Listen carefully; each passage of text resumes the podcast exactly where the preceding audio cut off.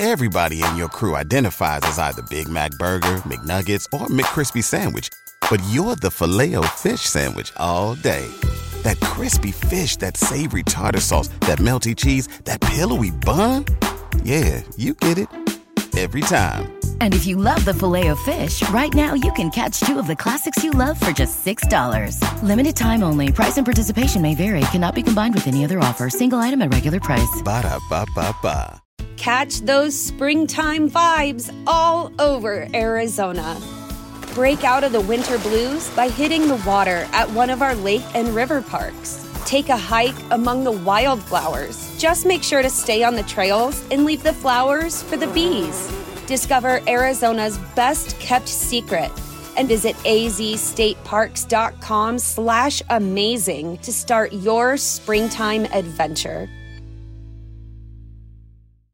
Bear down, Breeze Nation. What is good? It's your boy Pat the Designer back at it again for another episode of the Daily Show. Appreciate you guys for tuning in and rocking with us as always. I see some people in the chat already. The Shy in the building, Brightest in the building, Cache in the chat, Dan in the chat. What's going on? Deja in the chat. What's going on, man? Hit that like button. Subscribe to the page. We do talk Chicago sports daily on this channel. It's the only channel talking Chicago sports, how Chicago talk. So make sure that you get in tune with us, man. Got a lot to get to today on today's show. Going to do a little bit of weekend review, break down what we saw in that mug. Melvin, what's happening with you, my guy? Uh, also, going to be uh, talking about uh, the Bears looking a lot better than a lot of people thought they were going to early on in training camp and how that could affect us moving into the season. We'll break down a little recap that we got from David Kaplan about how uh, the Bears may feel about Teven Jenkins. We got a lot of things to get into like that. And uh, I'm sure at some point we're going to get press conferences here. Uh, we're going to play that live on the show and do a live reaction to the press conference as well. So shout out to you guys for pulling up and showing love as always. Oh, yeah, first day in pads. So you got to have that uh, we, we definitely got to hear from that. Want to tell you guys about a lot of stuff that's going on with the channel as well. Um, there's a lot of different things that are coming into play because YouTube is making some pivots. So the breeze has to make some pivots. Not going to stop you guys from getting any of your Chicago sports content. It's actually going to add to a more niche way for you to get some of your Chicago sports content. So stick around till a little bit later in the show um, to where we break that down. I uh, do want to start this show off. I know this is a football based episode, but you absolutely have to sh- start the daily show off because we talk everything. Talking about the man, the myth, the legend, and legends never die. But the passing of Bill Russell over the weekend is huge to me. Um, Bill Russell is somebody who's such a part of NBA, such a part of African American culture, so much a part of everything that we've seen when you talk about development and advancement in sports over most of our entire lifetimes. You can't say enough about what Bill Russell did for not only the game of basketball, for, but for African Americans coming into the sport as well. How he revolutionized the big man position, how great a winner he was through so much adversity. I think that's what you really have to look at, right? We talk about Michael Jordan winning, we talk about Magic Johnson winning, we talk about all those guys winning at a high clip. But we don't talk about how Bill Russell not only dominated, not just one, dominated, but he did it through countless different acts of racism, countless racial slurs being thrown his way, countless numbers of threats, all that stuff, and continued to dominate and continued to win. I know here on the Windy City Breeze, we always talk about Michael Jordan as the GOAT. But to me, that's just in an NBA sense. And it doesn't take into account everything Bill Russell went through while winning. Not to win, while winning and dominating. So blessings up to the great one, Bill Russell. Um, prayers out to his family. First kind of time I've kind of been able to talk about it on this platform. We talked about it on Locked On Bulls a little bit this morning, but yeah, that was a tough loss. That was a tough blow to the NBA family today, um, or or this weekend. Um, I mean, there was there was so much that that Bill did that changed the game. So prayers up to to that. That was a tough loss uh this weekend. I mean, it, it's hard to even put into words. You know what I'm saying? Because it's crazy to think about the fact that Bill Russell's not going to be a part of the NBA next year, right? He's been a part of the NBA. And I'm not talking about just like, oh, he's handing out awards and stuff like that. Like, he's been a part of the NBA growing forever. He's seen the NBA come from nothing to something forever. He's seen all the greatest players come through.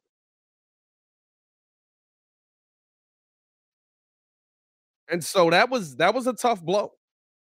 That was a tough blow. Um another blow for Star Trek fans. Nichelle uh, uh, Nichols passed away. That was a tough one as well. It was a tough weekend altogether, man. So prayers up to all the family. She was amazing on Star Trek. Um, it, it, it it's crazy, but it's it shows continuation. It shows it doesn't stop there. Yeah, you know I'm saying we keep moving forward. We keep going strong. We adapt. We continue to live. We continue to evolve. That's what it's all about. Let's get into some football talk, though, man. Um, tough weekend, tough weekend, and uh, keeping an eye out this entire time. Whenever they go to their press conferences, I'm going to break in with that for the Bears. Uh, I know that's a tough transition, but whenever they break in with their press conferences, I'm going to transition over to that. Um, but starting things off, man, talking about the Chicago Bears here. This team is hearing things from uh, people that are supposed to know that are good signs things that i think that we didn't hear in the previous regime right? And and this is kind of what i'll tell people to direct their minds to. The chicago bears are looking better than expected. That's the title of today's episode because remember when mitch was here? And we forced ourselves to believe that what Matt Nagy was doing was working. We forced ourselves to believe that no, they'll get it together. We forced ourselves to believe that that the things that we're seeing in training camp weren't the players that they were going to be on the long run. Y'all remember that? I remember that.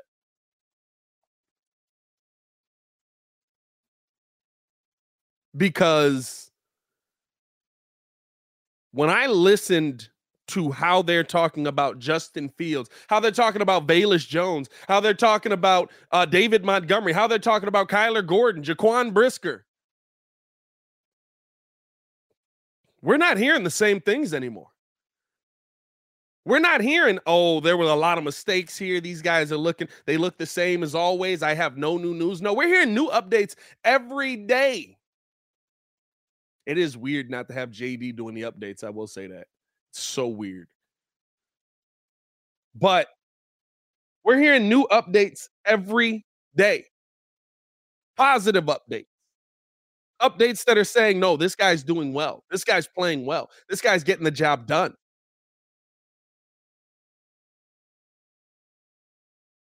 That's a step in the right direction. And we weren't hearing those things before in the Matt Nagy regime the the biggest one, right, is is from multiple people. We've heard that Justin Fields' footwork has improved tremendously. Not only has his footwork improved tremendously, but that his placement on the ball has improved tremendously. How he's leading these guys, how he's getting the ball to his receivers, how he's getting the ball to Cole Kmet.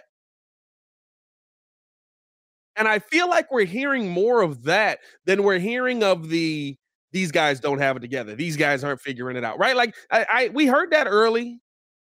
I think there was a couple passes Justin made, and you could look at it. I, I think it was the one right. He throws the pass to I want to say it's N'Keal Harry. Goes off his hands. Eddie Jackson picks it off. All of a sudden, everybody's freaking out. Oh, the ball placement on that terrible. Oh, he's got to get that together. That's going to be a problem for us all season.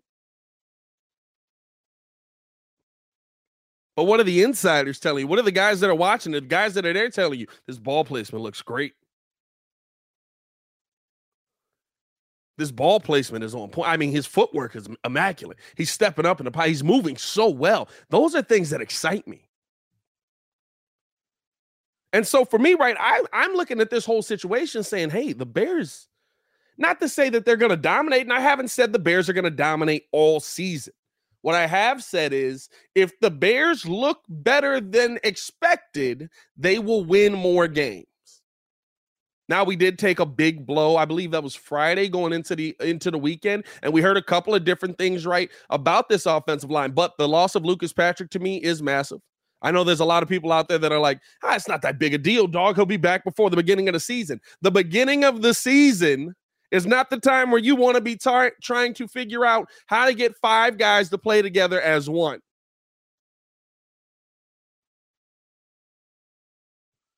That's not when you want to see five guys trying to figure out how to get how, how to how to move as one, how to get this rolling pot. Like there's going to be a lot of movement in this offense for Justin Fields.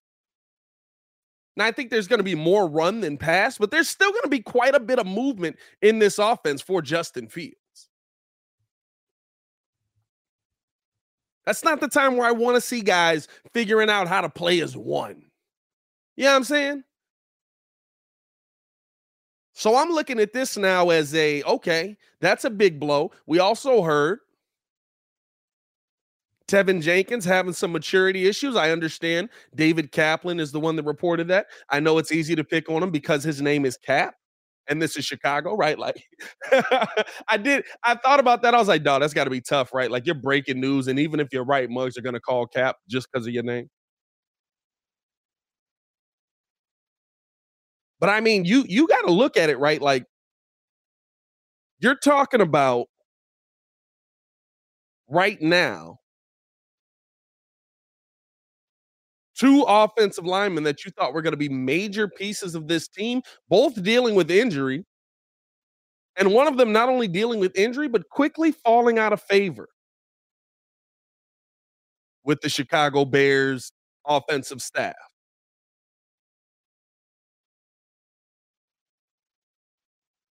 They believe, uh, according to David Kaplan, they believe he has all the talent in the world and that he's one of their best offensive linemen in Teven Jenkins. But he's just not there yet here. And who's that on, right? Like, it, it's of course on Teven. Like, it falls on him to grow up and mature. And, and if these are the issues that are happening, right? We don't know. Like, we'll hear this, and then by the end of the season, he'll be playing, and it'll be like maturity issues, huh? But who's that really on? Do the Bears got to get something in there? Are, are, are, they are they doing enough to, to get him to understand the moment? Are they like that? That's a question that I have for real. It's not a I I of course it's on Teven to grow up and figure out, hey, bud, like you're not a kid anymore. You're making millions of dollars here, but he's still a kid at a minimum, you have to fight through the maturity issues and try to figure out how you can put what you believe is the best talent on the field. Oh, we think guys that guys that were able to play never had maturity issues. Come on now. Uh, Stefan Adon in the building. Steph, was good, man? 84 in the chat, man. Hit that like button, subscribe to the page. We do talk Chicago sports daily. Excited that the Bears are looking better in training camp. There's still some things to, to nitpick at, but I think that's the biggest one right there, right? And you're talking about your offensive line because of what we're seeing from Justin. Here's the thing the guys on the other side of the football still don't want to kill him. That's a big difference. You can look as good as you want in training camp, and I think that's very important to what the Chicago Bears are doing. That they are looking better. That uh, David Montgomery looks good. That Velus Jones Jr. looks good, and, and a little bit, a little bit later, uh, I do want to get into kind of like five of the Bears that have really stood out to me based on what I've seen, what I'm hearing, and things like that. But the guys on the defensive side of the ball who have also played very well don't want to kill him yet. Or don't want to kill him, I should say. You're not going to have that luxury when you have guys that are playing on other teams. You're not going to have the luxury of, I don't want to hit Justin Fields because he's a franchise quarterback. So, yeah, now there are some I, I love the great plays. I love the great throws. I love all of that, right? But when it really matters, when guys are able to come through and hit you, that's where my concern is with this offensive line. I love that we're looking better, but the loss of Lucas Patrick is going to be big for the Bears, and the fact that Teven Jenkins seems to be having some whether whether you believe that he's not playing just because of injury or not, right? And I do think the injury plays into it.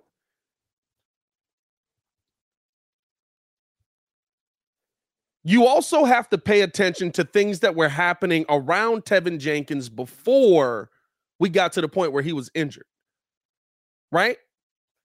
Teven had gotten put with the second team. Oh, it was a rehab stint. If he's rehabbing, get him off the field. If he can't play, get him off the field. Like it, it's it's crazy to say, right? But Teven's kind of like the one guy that reminds me of the old regime. The things we're hearing, the things we're seeing, how the coaching staff that's new is dealing with him. He's kind of the one player that reminds me of like, uh, maybe I'll maybe I can trick myself into believing that he's going to be more than what he is. He's the one player to me that I look at and I say, okay, but if he does this, this can happen. Right? The but if game the but if game is the greatest game ever invented in sports talk, right? Because how many of those but ifs actually happen? How many times do you go but if and the but if actually happens?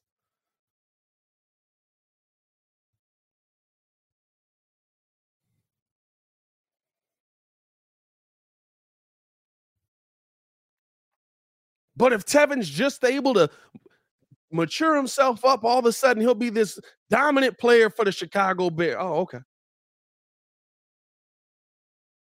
But if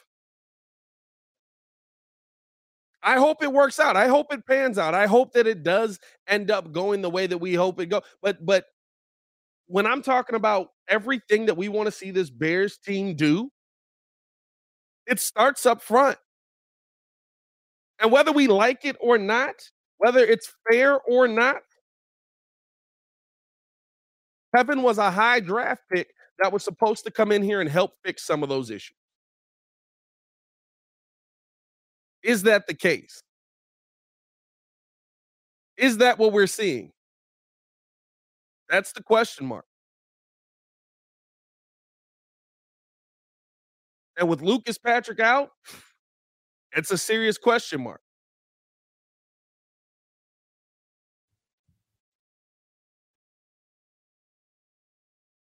Now, here's a question for you guys, right? Who stood out the most to you in training camp? Of course, Justin. Uh, let me let me do this, right? Because everybody's gonna say Justin Fields. Outside of Justin Fields, who's been the guy that really stood out the most, that really has impressed you, that has surprised you, that has shown you he's more than what you expected him to be? Who's that guy?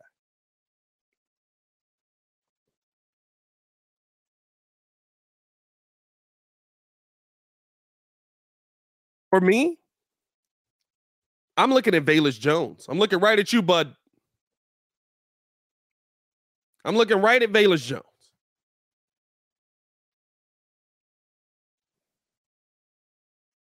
Because there's no way you can look at the plays that we've seen and say you expected this.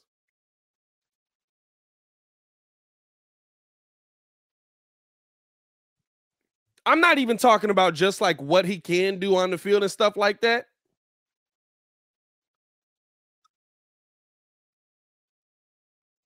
Like when the game comes in, right, that's going to change completely.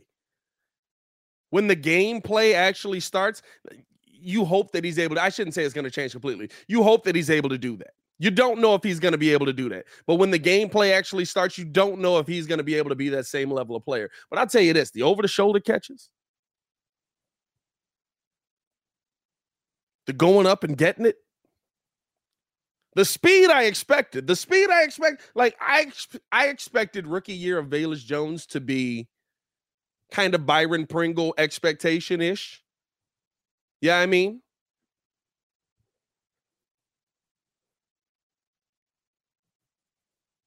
like that dude that you say, all right, run really fast, we'll get the ball to you. Yeah, I mean, run, run, go, go quickly, and we'll get the ball to you. That's what I expected out of Velus Jones this year. I'm seeing him do stuff that I wasn't expecting to happen. I'm seeing him make plays I wasn't expecting to be made by Velus Jones. He's going up there and getting it. He's coming down with it. He's fighting through. He and I'll tell you this: the toughness of Velus Jones is something to be commended based on what I'm seeing earlier. He's not just going up there and just like, oh, I'm getting this clean. Like they fighting with him. Velus has really impressed me early on in this thing.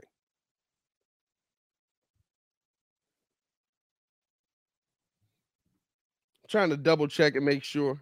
I think practice is still going on. So we'll probably get that uh the reaction to everything in that uh in that 12 o'clock hour. Appreciate you guys for tuning in and rocking with us, man. Do got some updates to the channel that I'm gonna break down for you as well. Um just just YouTube's a weird place, man. Sometimes YouTube's your best friend, sometimes YouTube's out to get you. So we're gonna break things down, talking about uh some changes coming to the channel and how you can continue to get all your Chicago sports content still on YouTube. Don't worry about it. Just trying to keep an eye on this uh this should dig here. So here's some of the guys that have really stood out to me early in this thing. And you know what? I started with Velus Jones. So I'm going to give you guys five players that really stood out to me early on in this game and breaking it down. So when you're talking about Velus Jones, right? The the best part for me, number five for me, I guess, would be Velus. The best part for me is that they're talking about him being moved around. He's moving from Z to X. They want him to know everything that's happening on the field. He's working with Justin Fields in completely different places, completely different, uh, uh, uh using different skill sets on every spot. And he feels like, listen, the reason they drafted me is to be that gadget guy, to be that Deebo Samuel kind of guy. Speaking of which, Deebo got paid this weekend. That's what you want to talk about. Deebo got the bag. I'm gonna be real with you though, based on like a lot of the stuff we saw, less than I thought, but still getting the bag. But less than I thought. I'm not gonna lie. The guaranteed money was great though. But it's to the point, right, where you, when you talk about some of the guys we've seen this offseason, right? You talk about Velus Jones, you talk about Darnell Mooney and like the speed that they're moving at. And Darnell's another guy that's really impressed me. But they're running that 4 3 speed. When I've seen them out there with other guys that I know are flyers, I'm talking about high flyers, get to the Byron Pringle is not slow. But when I saw him compared to Velus Jones and Mooney, he felt it, it felt a little slow. Anybody else see that? Did anybody else see that? Just seeing kind of how they were moving and stuff. Like it felt slow to me. And I believe he runs a 4 4. So Velus Jones, I think he's going to be somebody the Bears can use a lot this season, able to go up and get it, able to uh, uh, uh, attack. I, I I'm gonna be real with you, and I said this kind of when he was drafted. I think that his age is an asset. When you hear Velus Jones talk, doesn't he sound like he's been in the league 10 years? Doesn't he sound like he just understands what's going on? And who cares? What's he, 24, 25, something like that? Who cares if he can play?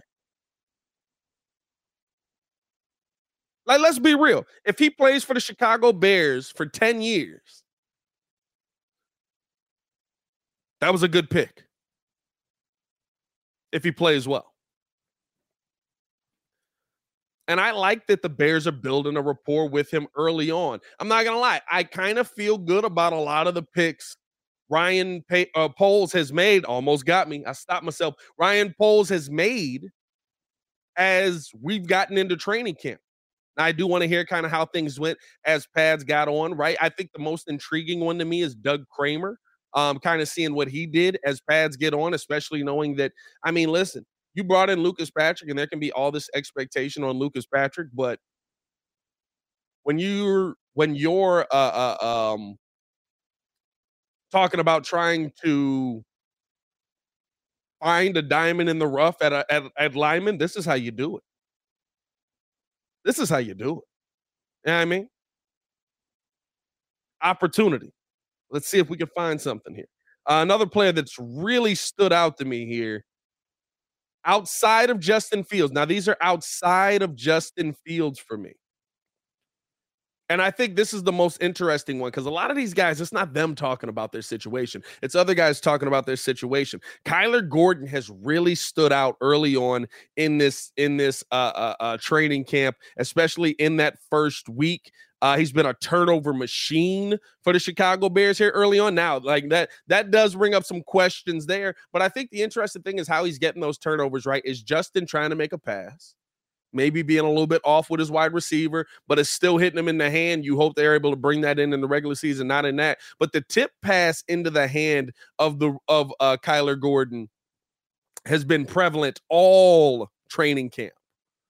I like that because that means that you're you're taking that split second that's something a lot of guys that are veteran guys even have trouble doing right but you're taking that split second to say okay i need to adjust what i'm doing now because even though where i'm at is in a good position to get this ball he just tipped that so now i have to make an adjustment based off of that for him to be able to do that as a rookie, that is big. And I think that's going to be an asset for the Chicago Bears. I think he's going to be a really good piece for us. Um, and I think the the the biggest thing is right competency. There was no competency last season. There was no competency on this team in our secondary last season. You didn't have anybody that was worth a nickel to play in the nickel to help out Jaylon Johnson.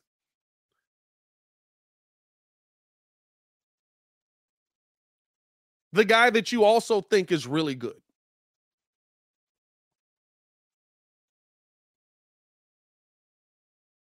That's the part to me where I'm I'm keying in and I'm saying just having somebody opposite that's competent, that's able to play the game, that's moving it, that's moving uh, uh um um very very fluidly on the field Now, guess what? Now I can't just focus on this guy because he sucks so bad. So now sometimes I do have to throw a Jaylon Johnson's way. Now you get to see a breakout season from him. And again, again, I want to reiterate this every time I say something big. I don't expect the Bears to be one of the most dominant teams in the NFL. I expect to be cooling you guys off halfway through this season. I expect to be waving a towel like, all right, Bears fans, calm down. Come on. Let's talk about this now. A hundred percent I do. But why? Because I don't think that our schedule's that tough. We have the fifth easiest schedule in the NFL. I think we can deal with the Detroit Lions. Don Burr, I see you in the chat.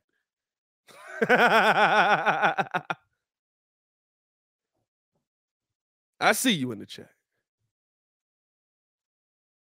I think we can deal with some of these struggling teams, the, the New York Giants, the New York, the state of New York as a whole. I think we're good. Even if we were bad, I think we're good.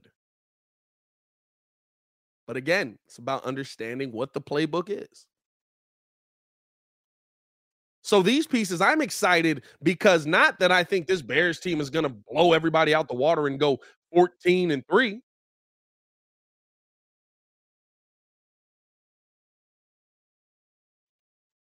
But because I think this Bears team is finally going to use a scheme that's going to speak to what the players are good at on this team already.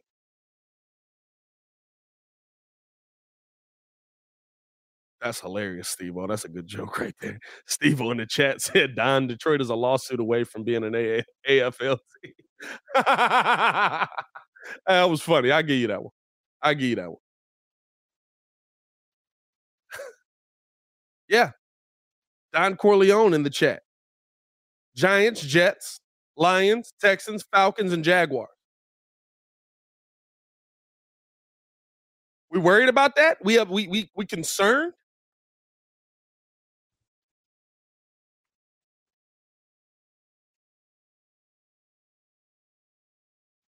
You know what I mean? Like, I'm not saying that this Bears team is going to be crazy great, but I'm looking at it and I'm saying, listen, I just need these players to be good. And a lot of the teams that you're going up against that I need Kyler Gordon to be really good against, guess what? They don't have great quarterbacks. They don't have dominant quarterbacks. They have quarterbacks that are going to take some time to make decisions. So Kyler Gordon, another guy that's really stood out to me. Eddie Jackson was talking about Kyler Gordon. He said he's just a freak athlete. Some of the plays he makes, it's not even his man. Uh, he's coming off his man, making plays on the ball, just seeing how very instinctive he is. He's smart. He's willing to learn. He talks less, takes everything in. When you play, when you have a guy like that, you know he's going to be special. When you have a guy like that, you know he's going to be special.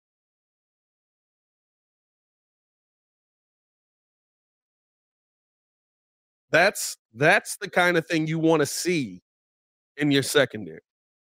Instinctive. Now here's the thing, right? Do you have the ability to gamble? That's a huge question.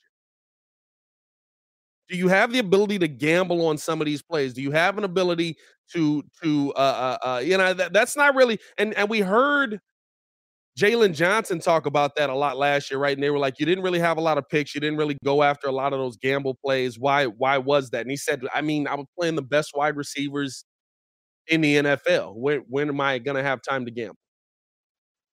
You gamble, you lose, it's a touchdown. So I love the instinctive part of it, right? I love that. But I do want to see kind of how he's going to be able to uh, uh um what's the word I'm looking for? How he's going to be able to essentially make that decision on the fly in a key moment, right? Like, hey, the, the ball's out. I'm, let me make a break on this. It's where I thought it was going to be. Or, dang, I got bit. I, I bit on that, and now I'm getting cooked on the other end, right? Like, and and listen, even with that, that's about having a good secondary, which gets me into my next guy that I think is really going to have a good impact for the Bears, Jaquan Brisker. I don't know if y'all have heard or seen anything about how Jaquan Brisker's been playing. But he's been balling. He's been balling for the Chicago Bears so far. In training camp anyway, right? It's all it's all in training camp. Coach Flus was talking about him. He said some guys are fast, but they don't know how to control their body to make plays. He has great body control, and you can see that adjusting to the ball in the air to make an interception, adjusting to the alley when the runner changes his angle to slow down, speed up, and maintain the inside out angle to run the alley and make the hit. He's done a lot of those things. You can see it, it's evident on the tape that he has it. That's the time where you can kind of gamble a little bit, right? That's the time where you can talk about him being okay. All right, he's going to make this play. Uh, Kyler, it's okay if you break on that because I got this dude behind you that adjusts just as well, if not better. Now, right, this is training camp. It's going to be yet, it, it's going to change com- drastically based on what's on the floor or what's on the uh, field, what's happening during the game and stuff like that, right? But like based on what we're seeing right now, you've got a tandem that sounds like, and it's not just the Bears saying this, right? Like this is what the national reporters are saying that are actually going to training camp. Very different. This is what a lot of these guys are talking about. That there's some nice pieces out there there's some pieces that are moving quicker than we thought they were going to move. There's some pieces that are developing quicker than we thought they were going to develop. That's big. That's big. And it's a testament to what the uh what what the Bears have going on right now. It's a testament to the new regime. At a minimum, if you can at, at a minimum, at a minimum, if you can see the development early on, then we're moving in the right direction. Whether that turns into 15 wins, 10 wins, six wins, three wins, whatever it turns into, right? If I can see the development, that means we're moving into the in the right direction. And if you can't see the development of the young players on this team, you're just not you you don't you're burying your head in the sand because you don't want to see it.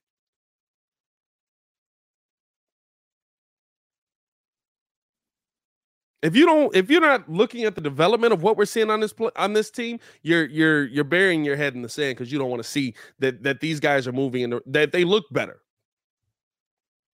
Even the guys that have been here.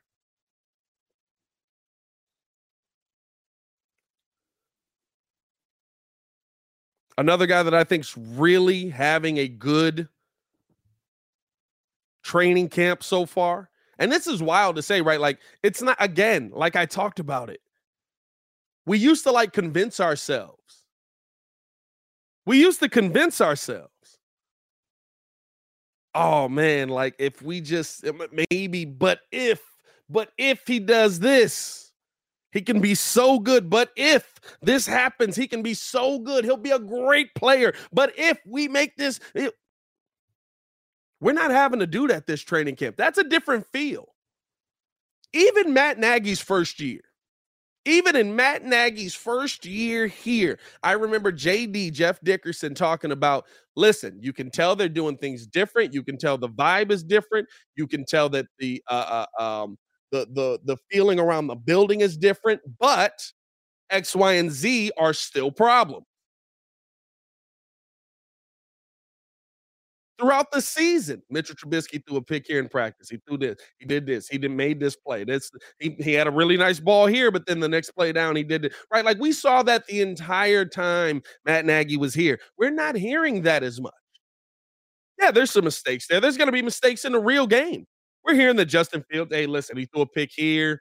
You know, uh, Velus or uh, uh, Velus Jones had the ball, tipped off his hands. He's going the other way. He threw that pick.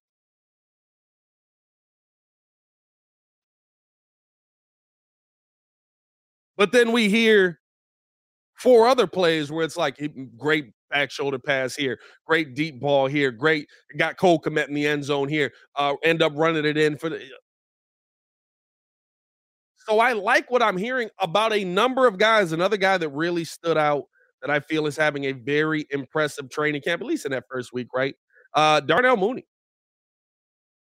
Um, we've heard about his connection with Justin Fields and how that's been great and what they've done all off season.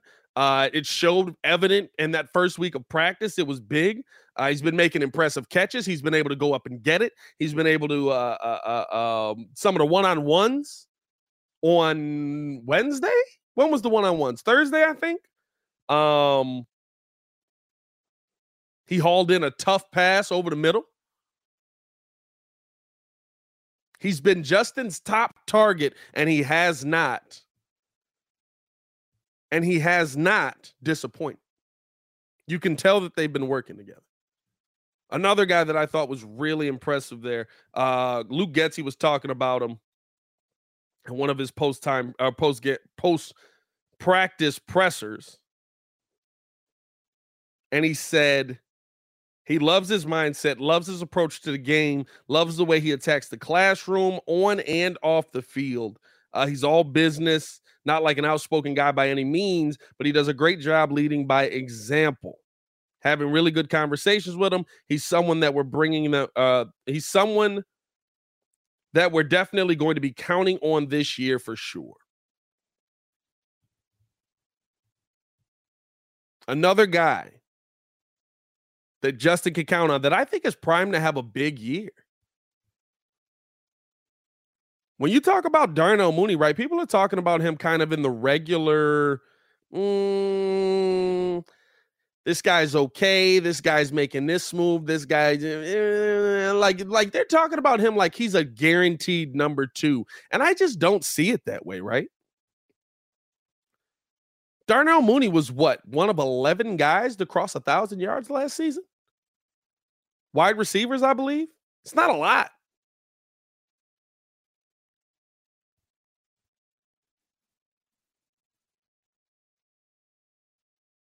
And he did that with three different systems. He did that with three different guys throwing him the football all season.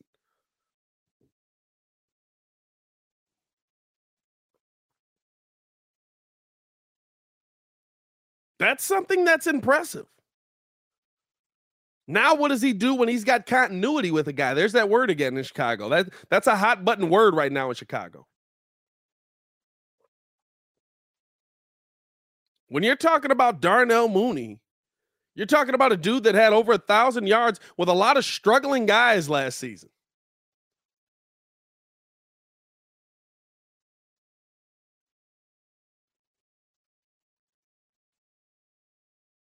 He was the only option. Nah, he actually wasn't. He was just the only one that was bringing the ball in.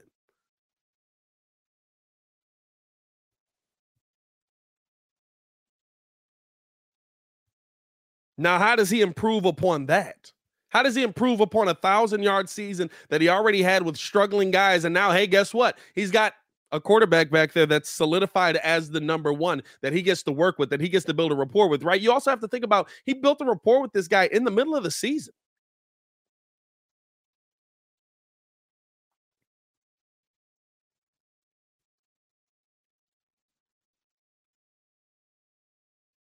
I expect big things from Mooney. I think Mooney's going to put his name on the map this year. And I think opposite of guys like Velus Jones, guys like, and hopefully N'Keal Harry does pan out. I think he's made some really nice plays. I will say this, right? Like we all saw that like tip that it goes off his hands and and gets in intercepted. But I've also seen quite a few people dropping videos of N'Keal Harry actually making some big moves some nice, nice little hitch routes, nice comebacks, um, get really beating guys over the top. You know I'm saying? That's what you want. That's what you want to see. That's what you want to hear. And I think we're hearing that now. And, and, and I, am excited about him, man. Um, and, and I think he's going to be that big body that Darnell's going to need. He's going to be that big body opposite Darnell. He's going to be one of the one of the three or four guys that's going to have uh, uh, uh, have to really show up for the Chicago Bears here for the like it's not just Darnell Mooney alone, right? Like I think Darnell Mooney is a good enough receiver that he's going to be able to go out there and uh, uh, uh, make plays no matter what. But it's about what everybody else does that makes him better. That's the thing about the football aspect of it. Like the amount of things that have to go into just completing a pass to Darnell Mooney and the other guys on the rest of the team have to be able to be enough of a threat for Darnell Mooney not to be the only guy getting covered.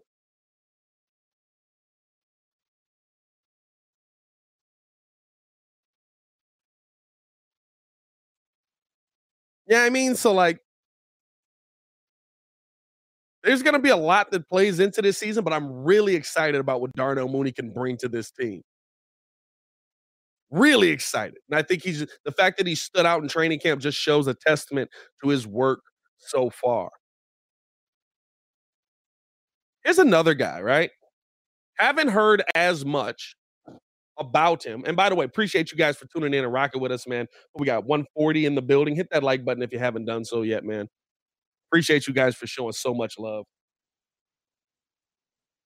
We'll be live from 11 to 1. We're live from 11 to 1 every day, Monday through Friday. Make sure you guys follow us. I shouldn't say live, right? So it's a little bit different this week because we're live today because um Everybody else is out of town, and Ringo's sick. So y'all send some prayers out to Ringo, man. Send him some tweets. Ringo dealing with a little bit of COVID, um, and it's really affecting him really tough. So send some love his way, man, on Twitter and stuff like that. Uh, I think I seen him in the chat as well. So shout out to Ringo, man. Um, but yeah, your boy might be solo. I believe tomorrow and Wednesday, maybe. Um, so i will probably be live tomorrow and Wednesday, one way or the other. Um, but normally we do a pre-recorded show from, and then we drop it from 11 to 1 Monday through Friday. Cache been on us. She's in the chat. She been on us talking about, hey man, y'all ain't dropped the show. What's going on? Uh, we got to make some pivots here. So we're definitely going to uh, uh, talk about that. But let me get this fifth guy out here, and then I'll kind of talk about some of the changes that are going to come to the channel. And then we'll get into hopefully by then, right? Uh, the Bears will be at the podium. But if not, Um, we'll have some more Bears talk coming you guys' way as well. Another guy that's been really nice, and we haven't heard a ton about him, but the plays that we've seen out of him, the video I've seen from him, has really shown that he's definitely improved at a minimum, holding on to the ball. Uh, is Cole Kmet. Um, I'm hoping he's in for a big year. I'll say this, right? Like when you're talking about a guy that is going to be needed for Justin Fields to get the job done, especially with a run heavy style defense or offense, I should say. Cole Kmet's going to be big. He's going to be your dump down guy. He's going to be your guy over the middle. He needs to finally be that big body that's coming across the, the end zone and able to bring the ball down. But we've seen Cole Kmet go up, make some tough catches here. Um, they're already talking about him. Luke Getsy was talking about him, said he could do a lot of different things. Uh, the thing I like about football players more than anything is the guys that can do a lot of different things and make the, it makes them more valuable to the offense and more dangerous to the defense. Cole is one of those guys and has that flexibility. Here's the thing that I like about Cole, right? Cole can get out and block, and I think he's talking about um, a a when when they talked about Cole or when Cole was talking about kind of how he could be used and stuff like that, he says he's feeling more comfortable. He likes this regime. He likes this staff. He likes the guys that are that he's working with and and everything that he's been able to learn from these guys, right? And and that it just feels like it's more of an offense that's catered to his game. We've heard a couple of guys say this, by the way. Um, it feels like it's an offense that's more catered to his game. So now how does he improve upon that? He's going to be so big, man, and just being able to be that big body that can go up and get it. I don't need to see a ton of deep passes to Cole Kmet. I just need to see that end zone guy. You were with Jimmy Graham for two years. Two years? Two years. You were Jimmy Graham for two years. And I understand Matt Nagy didn't put you in a great position. He kind of did the like, hey, Jimmy, we're not going to put you out there. We're just going to force feed the ball to Cole Kmet and see what happens here. But but Cole's got to take this step this year and become that Jimmy Graham type of player. He's got to. He's so key to what the Chicago Bears want to do this season. He's so key.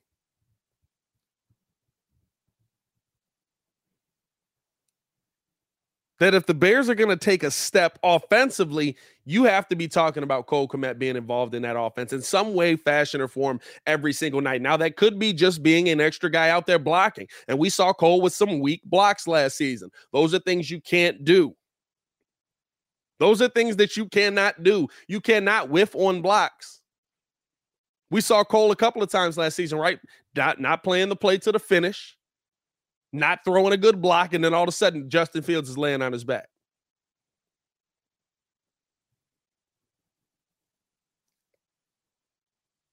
So those are kind of the five guys that really stood out to me so far in training camp. Um and and just hoping for continued success from them, man. Honestly, hoping from that for that continued success because when you're talking about the Bears playing well outside of Justin Fields, right? But when you're talking about the Bears playing well, those guys probably hold the biggest key to it. Maybe outside of like Velus, I guess you couldn't say because like I could see I could see the Bears style of offense doing different things. But at a minimum on the defensive end, and it sucks right that you that your team is to a point that our team is to a point where we have to rely on rookies to be that level of player but it you're talking about a football team that you need Kyler Gordon and Jaquan Brisker to be good for you to have a chance at being pretty good this year. For you to have a chance at being mediocre this year.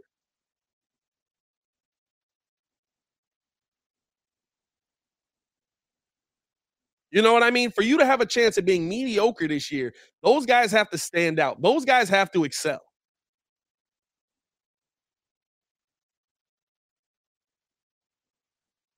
Your defense has to take a step here.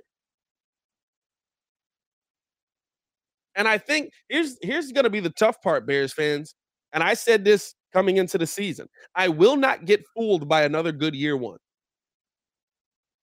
This season may be fun. This season, Bears may win more games than we think. This season, uh, we'll we'll definitely stomp the Lions out. Uh, Don Burr, still see you in there. I love that Don Burr, no matter what, right, comes in just for smoke. I love it. Hey Don Bird, you got a you got a, a, imposter out there though. I seen Don Bird 2.0. I don't know that who that one was. Um, but when you're looking at how this Bears team is going to come together, year one is nice. But if we finish in second place, now what do we do in year two? I saw year one.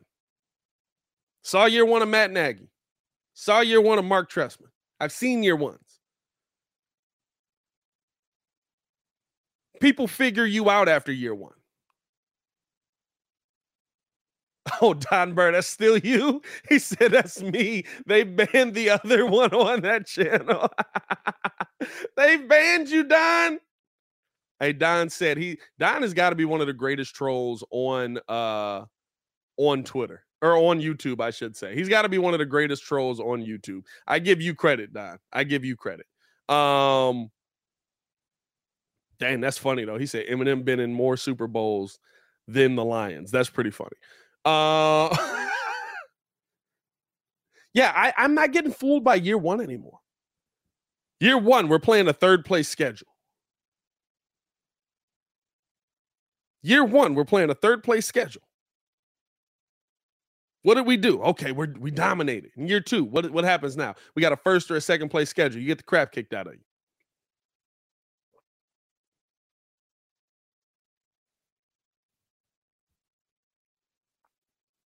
So I'm not getting fooled by this season in the slightest. I'll enjoy it. I'll have fun with it. I will report on it. I will break it down. I will be there to towel every one of you Bears fans off when the Bears end up winning six to seven games this year. We're moving in the right direction. I agree with you. Calm down. Let's see what we do next year. And if they win 10, I'm going to have to get the water hose out for some of y'all. I'm gonna have to get the water hose out for some of y'all. That's all I'm saying. Uh, appreciate you guys tuning in and rocking with us, man. Hit that like button, subscribe to the page. Got another hour on this mug, man. Hoping that the uh, the Bears do their press conference at noon. Normally they've been doing them at 11, but I guess they got out there a little bit later today. So uh, hope hope to get a a noontime ish press conference on this. Um, and if they do run it, we'll kind of just react to it live and stuff like that. I like to do that uh, when I'm live on the channel. Also, do want to let you guys know about some updates to the channel.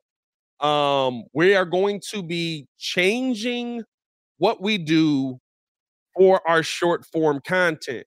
Why? YouTube has made it so, well, YouTube anyway, in general, is a very niche place. And they're kind of cracking down on some different things. And I've been hesitant to split up our content. Um, but I think that the right move is to split it up and kind of section it off evenly. So essentially, what we're going to do is we're going to have three channels for the Windy City Breeze to start off, and we'll expand from there. But the main channel, this channel that you're on right now, the Windy City Breeze, will be the channel that we go live from. It'll be the channel that we do the daily show from. It'll be the channel that we do Bulls live calls from. It'll be the channel that we do most of our long form content from, and we'll break down that content based on uh, uh, uh, differences that come in and stuff like that.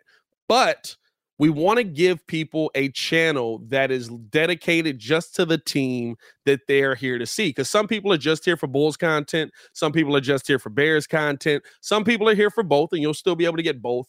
But we're going to separate it out. So we're going to have two separate channels, both for a specific team. So when you're talking about um, where you're going to go for all your Chicago Bears. We're going to have a channel called the Chicago Bears Breeze. Um, and you could subscribe to that. And that's going to drop all our short form Bears content. Everything short form Bears, that's going to be over on there. So, like the videos where I'm reacting, the videos where I'm doing, uh, uh, um, you know where we're doing draft breakdown just in short form when we're doing uh, uh um you know i've done my my uh top 10 players heading into the 2022 season we'll continue that over there as well um, and just kind of flood you guys with specifically Bears content because there's some people that just want to see that. We're doing the same thing for the Bulls content. I've got some content. Uh, we're getting all that pre-recorded today, or not pre-recorded, I should say. Uh, we're getting all that pre-recorded. Um, pre-uploaded today so there'll be a bunch of videos that drop over there today and we're we're gonna get both of those channels up and running today. The Bears one is pretty much ready to go.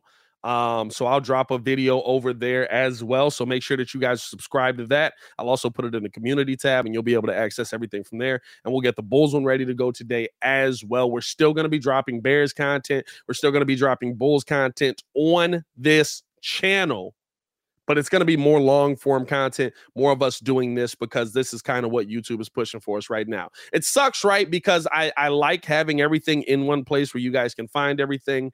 But a lot of you guys are saying that you're not getting the notifications, you're not getting the updates, you're not getting the the the the uh, buzz for the video, you're not getting, and so we're going to kind of just move things around and it's going to be a little bit of a step back, but hopefully it ends up being a step forward by the end of it. I know that you guys will support that.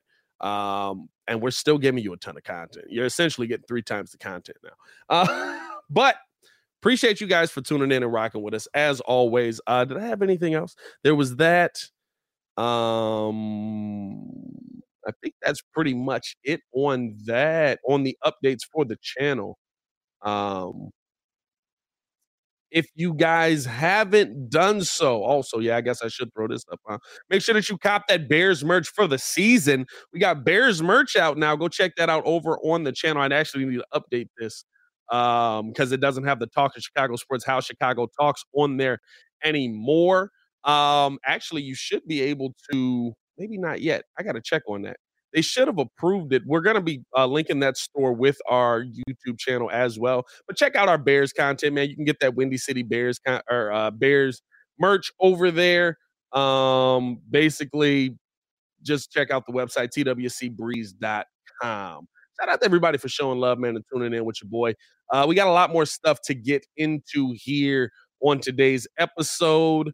Um, cache splitting content makes sense. Most platforms do it. Yeah, I know it is. It, it, it it's something that I've I've been hesitant against because I feel like a lot of people came here for the mix of all the content, but we're still going to give you that. You know what I'm saying? We're still going to give you that mix of content. We're still going to give you that um what's what we're we're still going to give you basically everything now. We're just going to do it in a in a the daily show will be everything Chicago Bears, Bulls, White Sox, Cubs, all that stuff. Which we got to talk about them much too. And then the shorter form videos that I drop will go over there. So I've been I've been hesitant to do it, but you got to grow, man. You got to change. You got to be able to uh, uh, pivot. You got to be able to to to adapt, adapt or die. That's what it comes down to, man. Uh, let's get into more of this Bears content, man. Appreciate you guys tuning in and showing love. Hit that like button, subscribe to the page.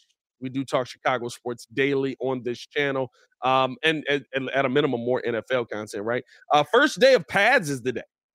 First day of pads is today. I'm really the thing that I'm looking for most from the Chicago Bears on the first day of pads is how is this team's offensive line going to look? How is this team's offensive line going to look with pads on? Everybody has said you can't tell what this line's going to look like until you put the pads on. You can't tell what this line's going to look like until you see them out there in pads. That's the biggest question now, and especially for the young fella. I think this is a big moment for the young fella in Doug Kramer Jr., right? Because when when you're looking at uh, um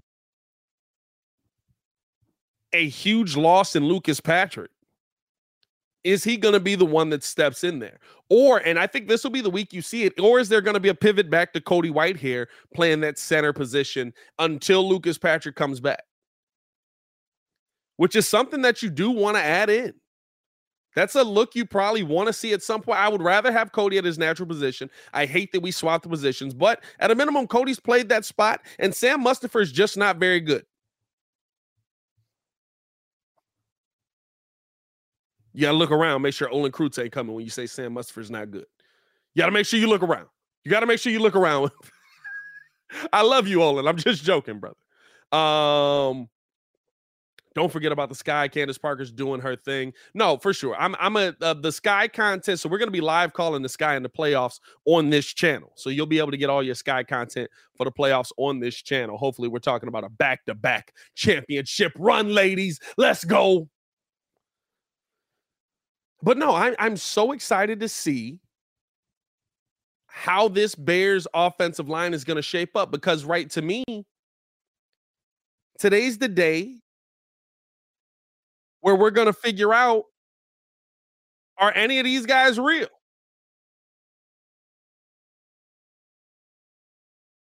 Are any of these guys, you know what I mean? Like today's the day where we're going to figure out, okay, or at least see. I shouldn't say figure out, where you're going to see initially, hey, you got Riley Reiff in here. You got like these guys did okay last year. They were pretty good players. How are they going to handle guys that were able to get big sacks? That were able to set Bears records?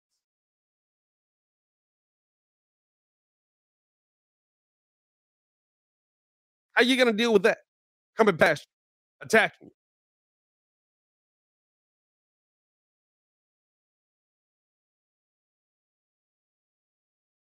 especially if you're at that left tackle position. That's still a question mark for.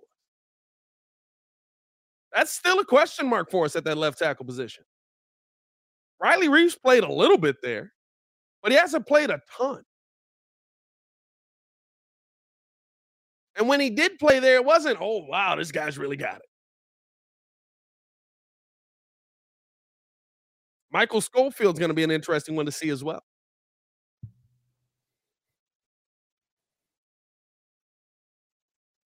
I think it's gonna be it's gonna be tough to see kind of how this Bears team adjusts to the loss of Lucas Patrick.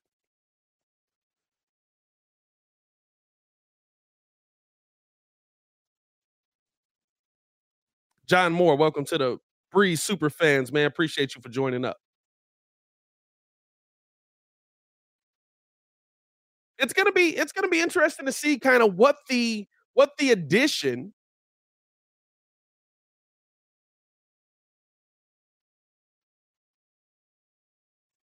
Did I say Riley Reiff? I see in the comments. What they put pads on tomorrow, not today. Well, everybody that's a that's a Bears insider said they're putting pads on today. So today's the day they're putting pads on. I'm gonna believe them over you, my guy. Uh, did I say Riley Reiff? I definitely meant Michael Schofield.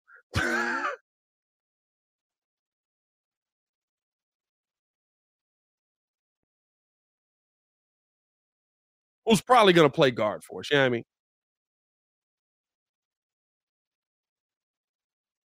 It was switched to today. Yeah, I was gonna say. I was like, I, I was gonna say, I know I woke up today and was like, they definitely put pads on. Uh,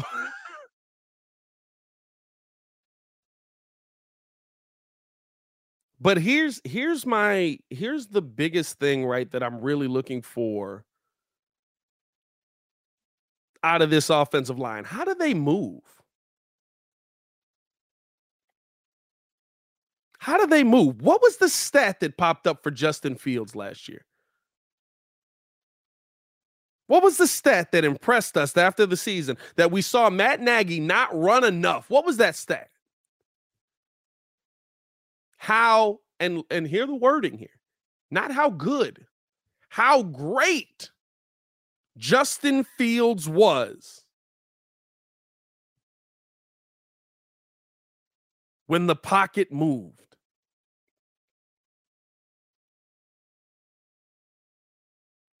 How great Justin Fields was when the pocket moved.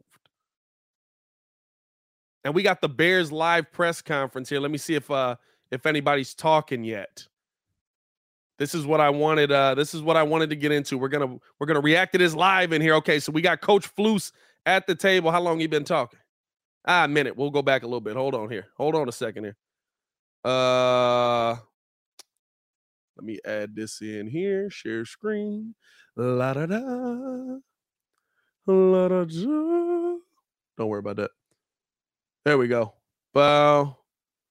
Let's get that on the um, screen. Um, we had a chance to visit with uh, uh, three of the girls' uh, flag football teams as well um, after practice. There we go. Cool uh, to talk to those guys and see how it's going, see how they're progressing um, with their teams. So that was pretty decent. That was cool. So I after practice, I talked to uh, the team about how I was impressed how they came back off of the day off. Y'all can hear that, right? Important piece because during the in season, you're going to have a day off. You're going to come back to Wednesday's practice, and then you got to be wired in. You know, and those guys for the most part did that. The operation was good. Uh, we had a lot of good situations today again. Uh, we, Drop a thumbs up if you can hear. That was great that operation. Right, dope, uh, dope, dope, dope. We'll be able to learn from that. that. That's a big piece of that. So, uh, other than that, I'll open up for questions.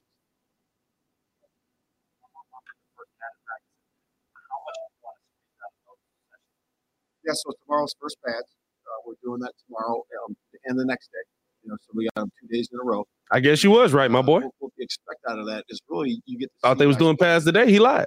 You know, so far you've seen pass rushers rush against offensive tackles who have no pads on. Uh, you've seen the run blocking with no pads on. It's hard to evaluate that. You know, I kind of talked about that in the spring a little bit. And when you get the pads on, now you can really see guys will either rise or they'll fall a little bit based on the pads. Um, I've seen it every year. So we're looking for that. We're looking for guys that could be play with leverage, uh, play with the pads on. Hey, listen, physical. My bad. I doubted you, my boy.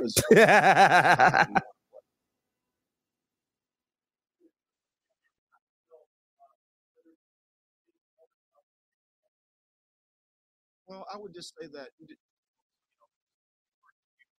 yeah, um, you, you know, you try to do your very best to see when the plays are being made, you know, because it's hard to call sacks, it's hard to call, you know, where he would uh, evade the rush, you know, or you know, guys making plays you know, on that in that situation. So it's it, it is difficult at times, but you can see it. You can see when guys are, are executing at a high level.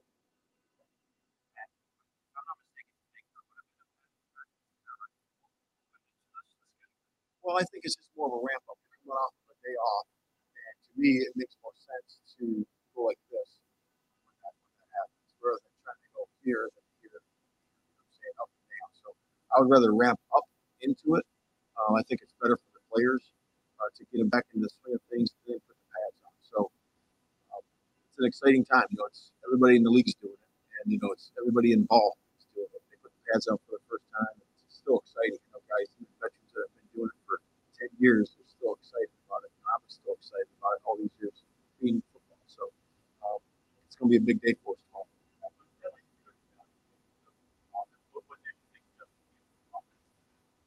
I thought it was good. There was a lot of good plays, good shots on the field. Uh, made some good plays. Um, I thought the operation was good, and really we talked to the offense there just about getting lined up, being crisp with our alignments and our motions, having the tempo uh, to put the pressure on the defense. You know, when you line up in a quick manner, in motion uh, with a crisp manner, and then snap the ball, you're not giving them time to line up and adjust and make the calls on defense. So I think that uh, they're doing a good job with that. That's a work in progress, but that's something we're trying to focus on here um, in this stack of practices next two, today and these next two practices.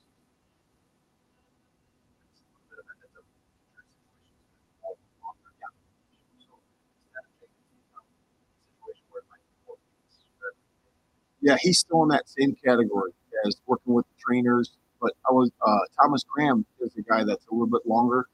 It's going to take a little bit longer now. Uh, we got the news this morning that's going to be a little bit longer for him. So he's dealing with the soft tissues, he's dealing with the hamstring. So we thought it was less. You know, they're saying it's not progressing the way it is, so it's going to be a little bit longer. I won't give you a timetable on it, but we'll be back. back.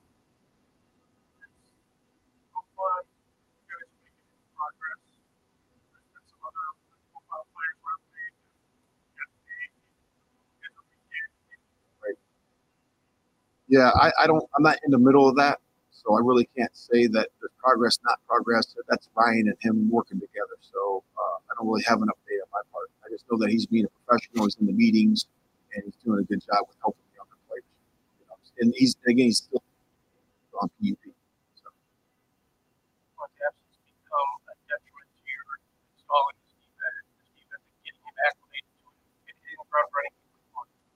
Um, you know what? It's just you got to play it day by day.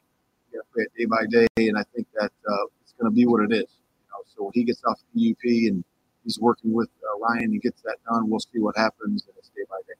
And when it happens, we'll make our adjustment, plug and play. The big thing is, is for him to stay in while he's on PUP is to do a good job of staying it mentally, which he's doing, um, and to really get the mental reps. You know, when we're doing the walkthroughs, he's standing behind and getting the mental reps.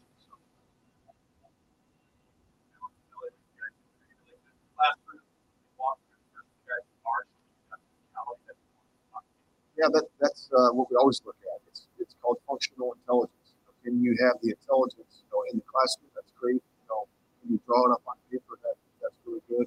Can you function in the walkthrough? That's good. Slower pace. And when everything moves, can you have that functional intelligence to play the game? Um, and that's a very important piece to this. Um, you know, some guys will excel in that. Some guys are quick-minded and, and they want they want to have the more, and they love that part of it. And that's what we're looking for. We got to have quick-minded guys that can make the calls and think on the feet.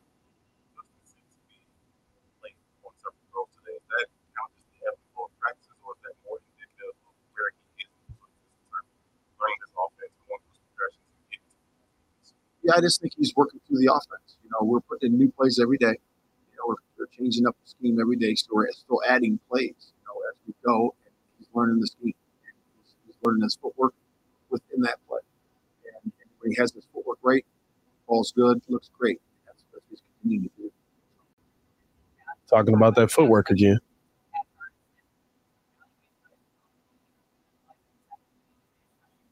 Bro, they got to get these mics fixed up in up in Alice, bro.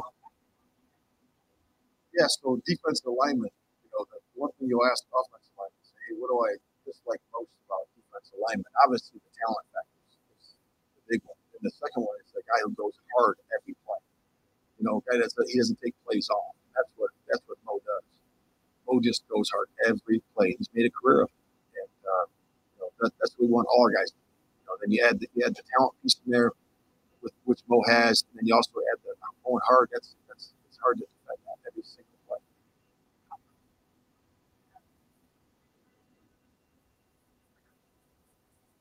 Yeah, it was really year one. You know, year one when he was he came out, he was, he was the same guy. He's been the same guy every single. He's been making plays uh, all four years there.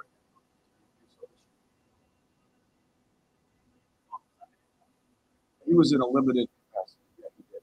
Yeah. So we, he was in that ramp up. So we just started to keep adding reps. He's going through individual, keep adding reps.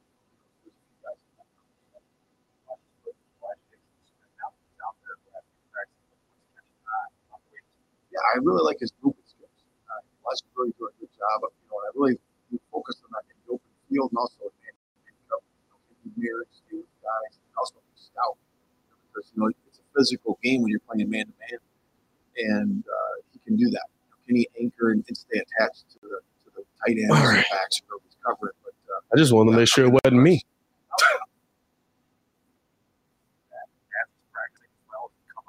Yeah, I do. I think that safety group is a, is a, is a high energy bunch. You know, so uh, I'm excited about that whole group.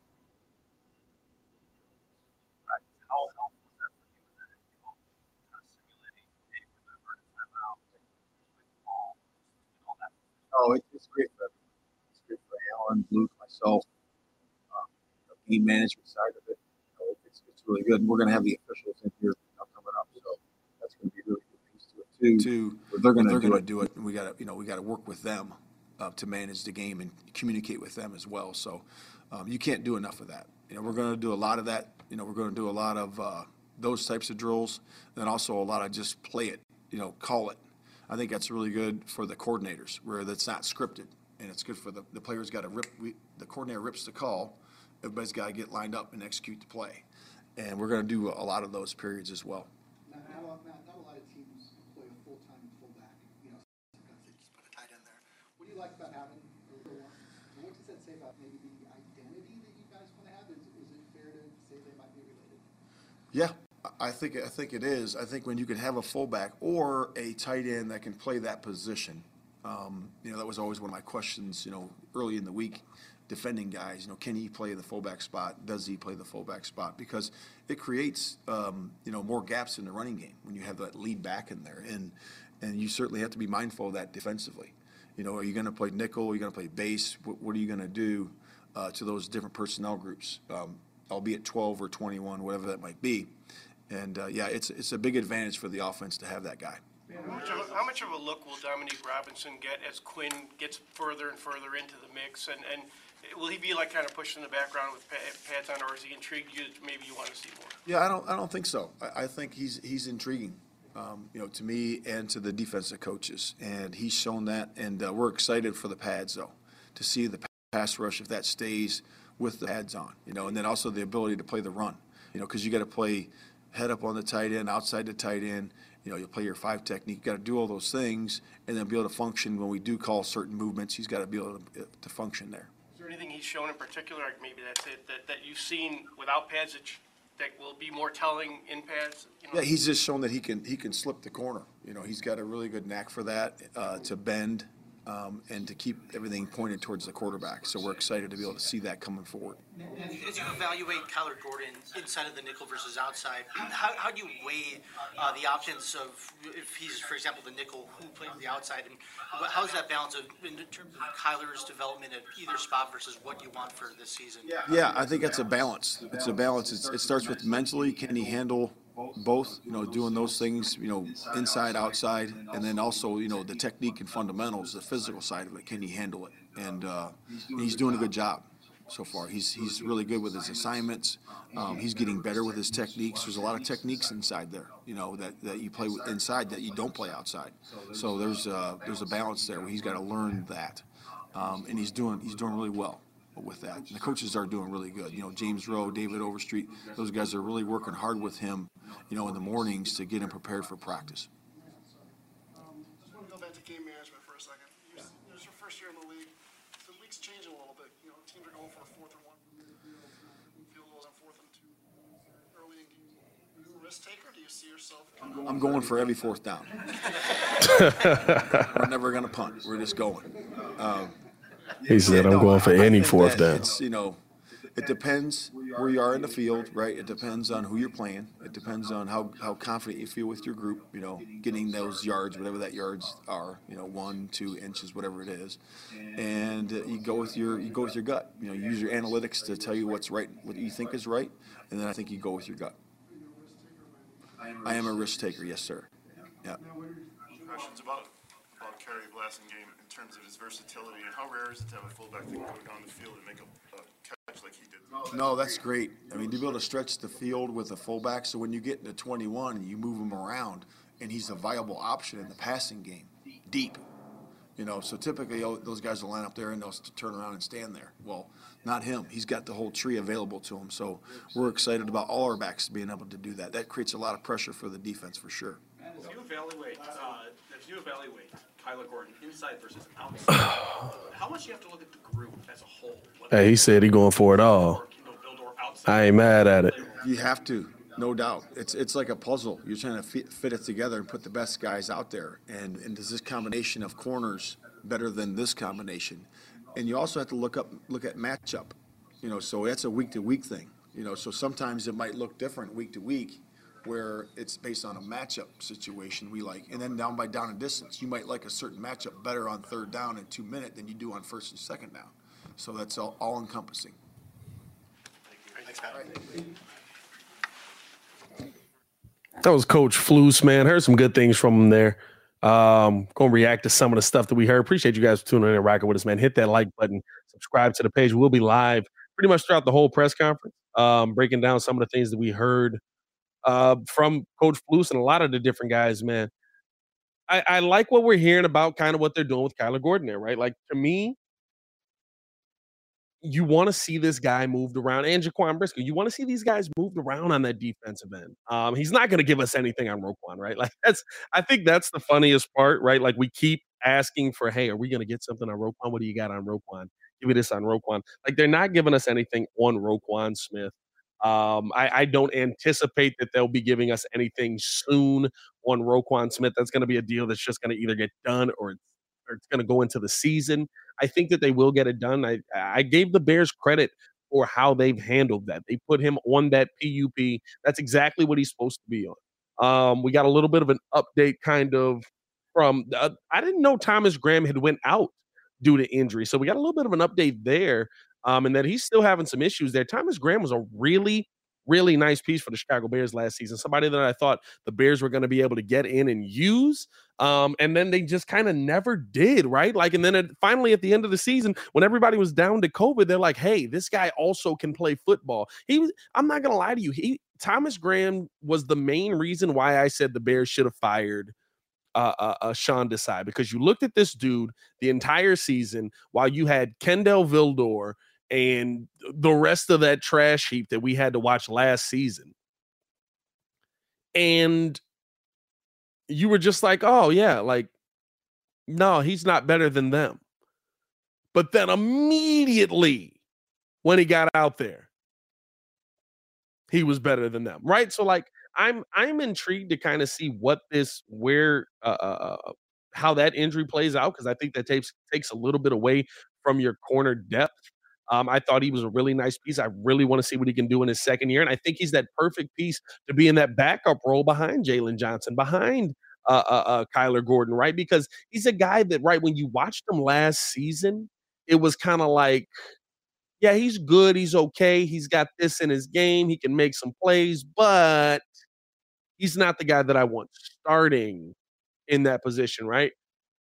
I love him in the in the role that he's going to be playing here for the Bears, uh, and I'm really excited to see. I hopefully hopefully he's back sooner than later because I think he's going to be really nice. Anything stand out for you guys uh, uh, um, in in hearing what Coach Flus kind of said there? I, am not gonna lie to you, I caught bits and pieces of it.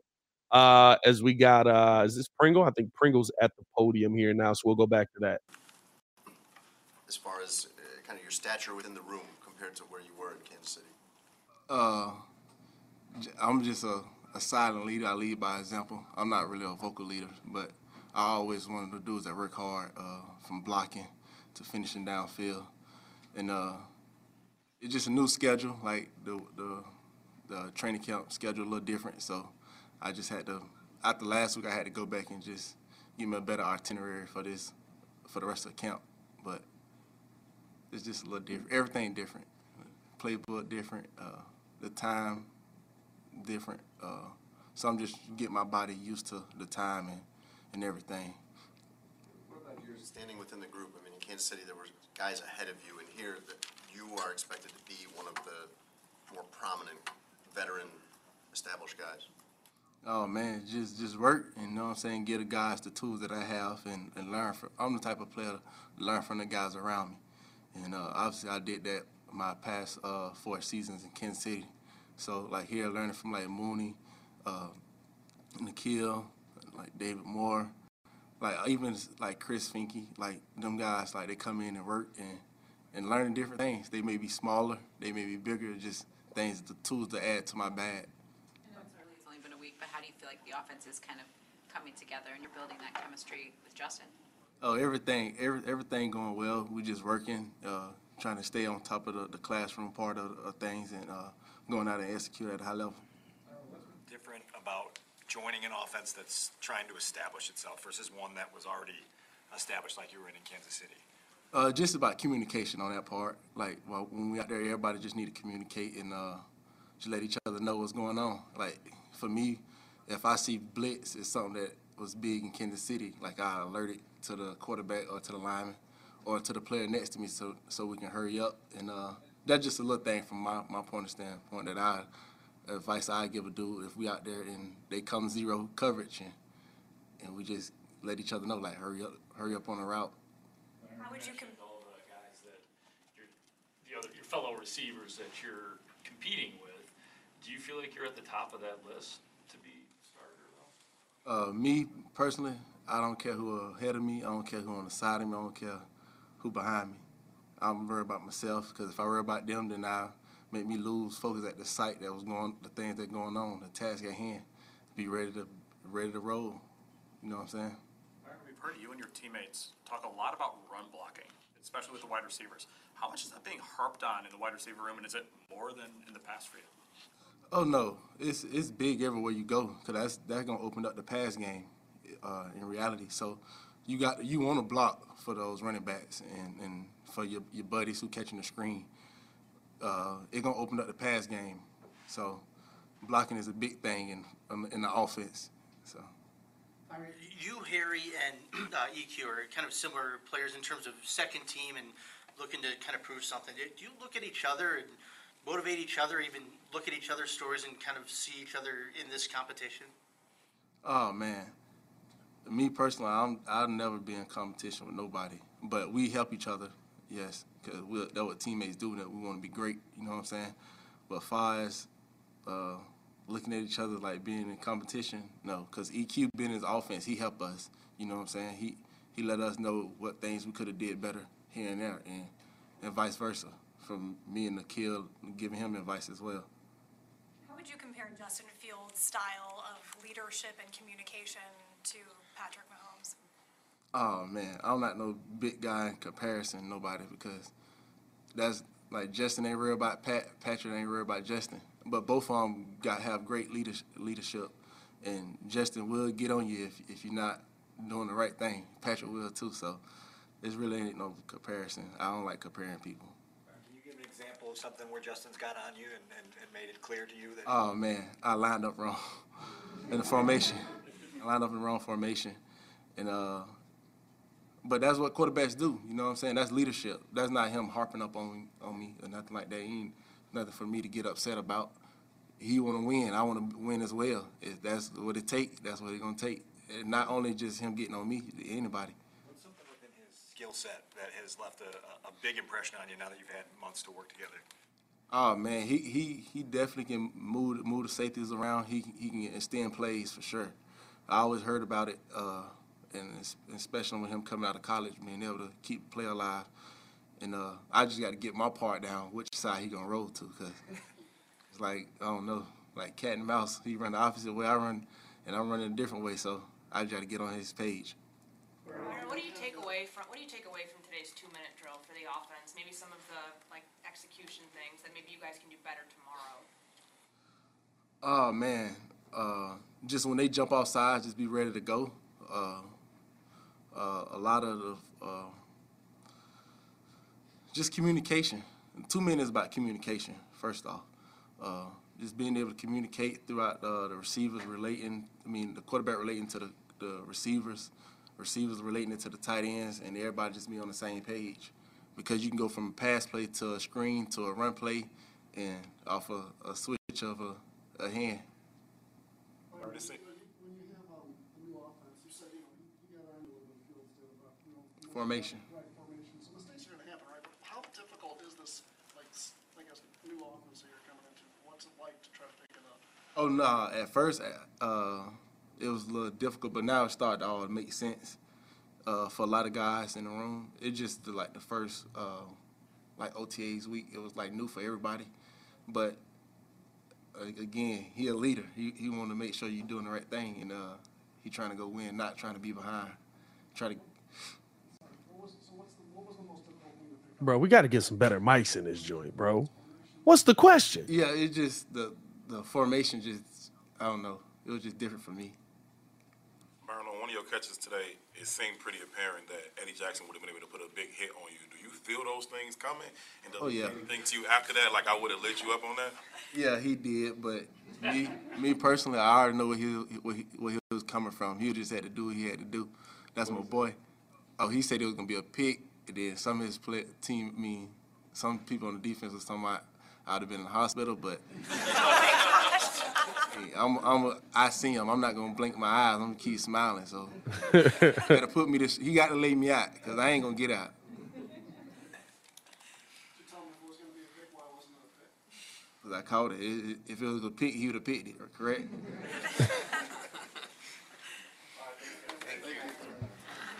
Byron Pringle from the Chicago Bears there, man. Giving some good content. I love that he's always got a smile on his face, too. I'm not gonna lie to you. That I don't know why. Like it's something so simple, but I just be like, oh, bro, like he loves being here. He enjoys being here. Um, basically said they had he had a nice play there with Eddie Jackson. I think he's gonna be an interesting piece for the Bears this season. Um, I don't know how much he gets involved in this offense. He was a big acquisition for us, and Ryan Poles really believes in him. But I, I don't know, right, like how much Justin is going to favor him. Um, I what I do like is is how they've talked and somebody that we I really didn't talk about, right? But that is having a pretty good uh, uh, training camp as well. A name that I thought the Bears bringing him in was a it was a non-factor. Okay, they brought him in. It is what it is, right? But um, Equanimeous St. Brown, they call him EQ when they were talking about him. Uh, Equanimeous St. Brown really having a nice little offseason here or training camp here for the Bears. And he's a big piece for what they want to do, right? Because just like Lucas Patrick, he's somebody that can come in and can uh, uh, uh teach this offense to new receivers. You've got a lot of new receivers here. Velus Jones. I mean, literally, you've got all new receivers here, if we being 100% honest, right? Byron Pringle, Velus Jones, uh, uh, um, Equanimeous. We got him back at the podium here. That just just loving what we're seeing from uh, you know from the this Bears team working together here in training camp and making big plays. They flying through it today, bro. Like, bro, the other times it was like a 15 minute delay in between uh, people in this one. sacks did you have in that two minute drill? Couple.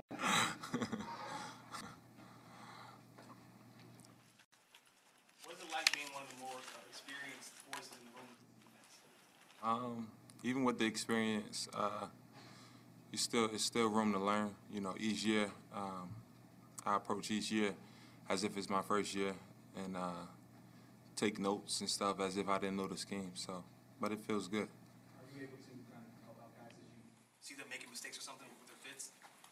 Uh, yeah, absolutely. Um, just giving them a couple tools uh, to pick up a couple things faster, and uh, that's pretty much it. In camp where it gets either frustrating or annoying to have sack opportunities and yet it becomes a completion and you, you guys don't really get the credit for what you did defensively? Nah, it's, it's um, it's camp, it's practice. So, um, me personally, I don't really keep track of, you know, how many sacks I got in practice. I just keep trying to get them, you know. And uh, when they count, they count, you know, on, on Sundays. So.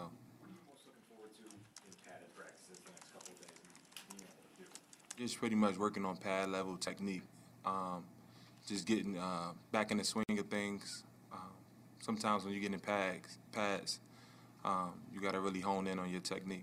You know, sometimes that kind of it, it gets a little out of whack a little bit.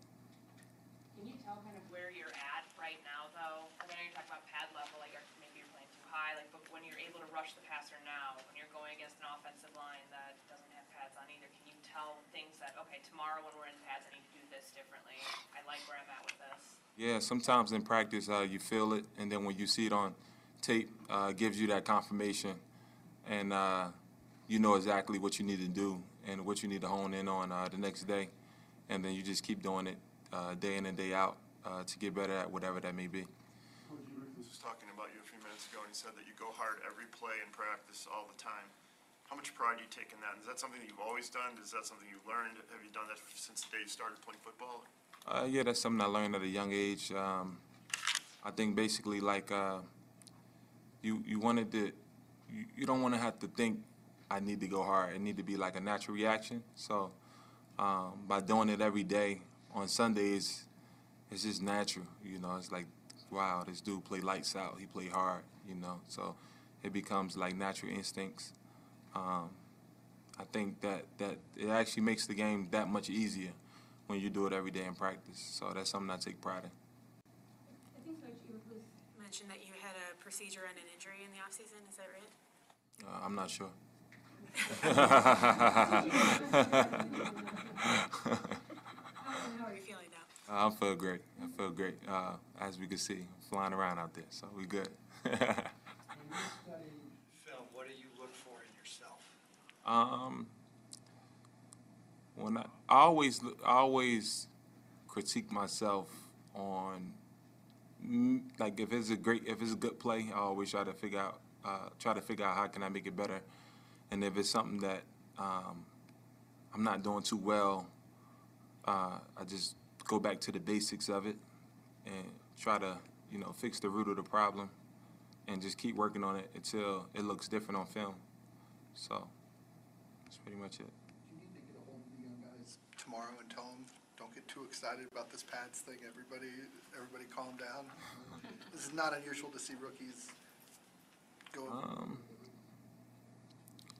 to be honest, I mean, that's the approach I think you should take like every day with the pads because some days you're not gonna feel too good, but I feel like if you go into the practice or you wake up and you go into the situation with the right mindset, and, um, you have a pretty good day, you know. So usually, you know, I don't think it's a bad thing going being super excited, you know. Other than you know, you do gotta realize and understand it's gonna be a long camp.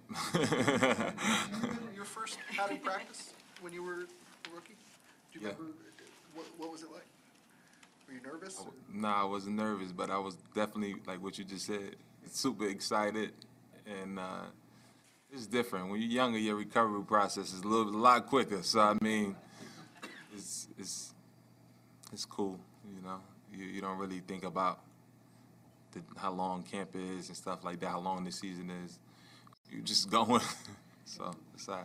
Knowing Eberflus as well as you do, how have you seen him kind of embrace that head coaching role and kind of take that step? he's relaxed. Like he's he's like he's uh he's always watching. He's always evaluating. Uh, he may be a little bit more intense as a defensive coordinator, actually. So, but uh, it's cool to see. Actually, it's cool to see. How would he get intense as a defensive coordinator? Say that again. I'm sorry. How would he get intense as a defensive coordinator? Like, what would rile him up? Everything. um, nah, just guys not running to the ball, guys not uh, giving maximum effort, and uh, that that that that that's an easy way to get them going. not give ma- maximum e- effort. What are your impressions of Dominique Robinson so far? Excuse me. What are your impressions of Dominique Robinson so far? Shoot, he can't hit him there. Um, Maybe it ain't the mics. I think he's a great, talented uh, young pass rusher. Um, he's gonna be great. He's gonna be great. Uh, he comes in every day. He works hard. I see him in here early, taking care of his body. You know, so sometimes as a young uh, a young pass rusher, you know, some guys don't don't actually have that. You know, so he's he's locked in and he's eager to get better each and every day. So he's gonna be great. When you were in Indy, uh, defense made a big impact that first year when everyone was being introduced. Is there something about the way he teaches or is taught that allows this defense to kind of hit the ground running, uh, you know, right from the beginning? Uh, absolutely, but most importantly, you know, it's just getting the right guys. We have the right guys that that want want to buy in and want to do it. You know, once you get the right guys, I think uh, it's it's that much easier to be able to take what the coaches um, teaching and and apply it.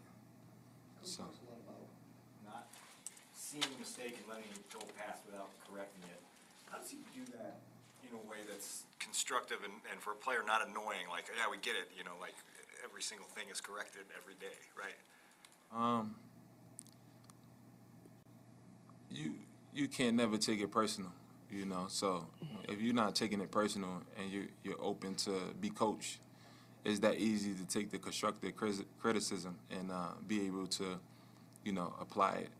You know, so this is all about just having the right mentality and understanding that everything we're doing is to win. And I think that if you, like I said, if you're able to, you know, not take it the wrong way, you good. And then also is when a coach is giving you what they're giving you, and you you're taking it in the right way and you're applying it and it works, then it's easy for you to really listen, you know, and really just buy into whatever he's trying to coach or whatever he's trying to get uh, through to you.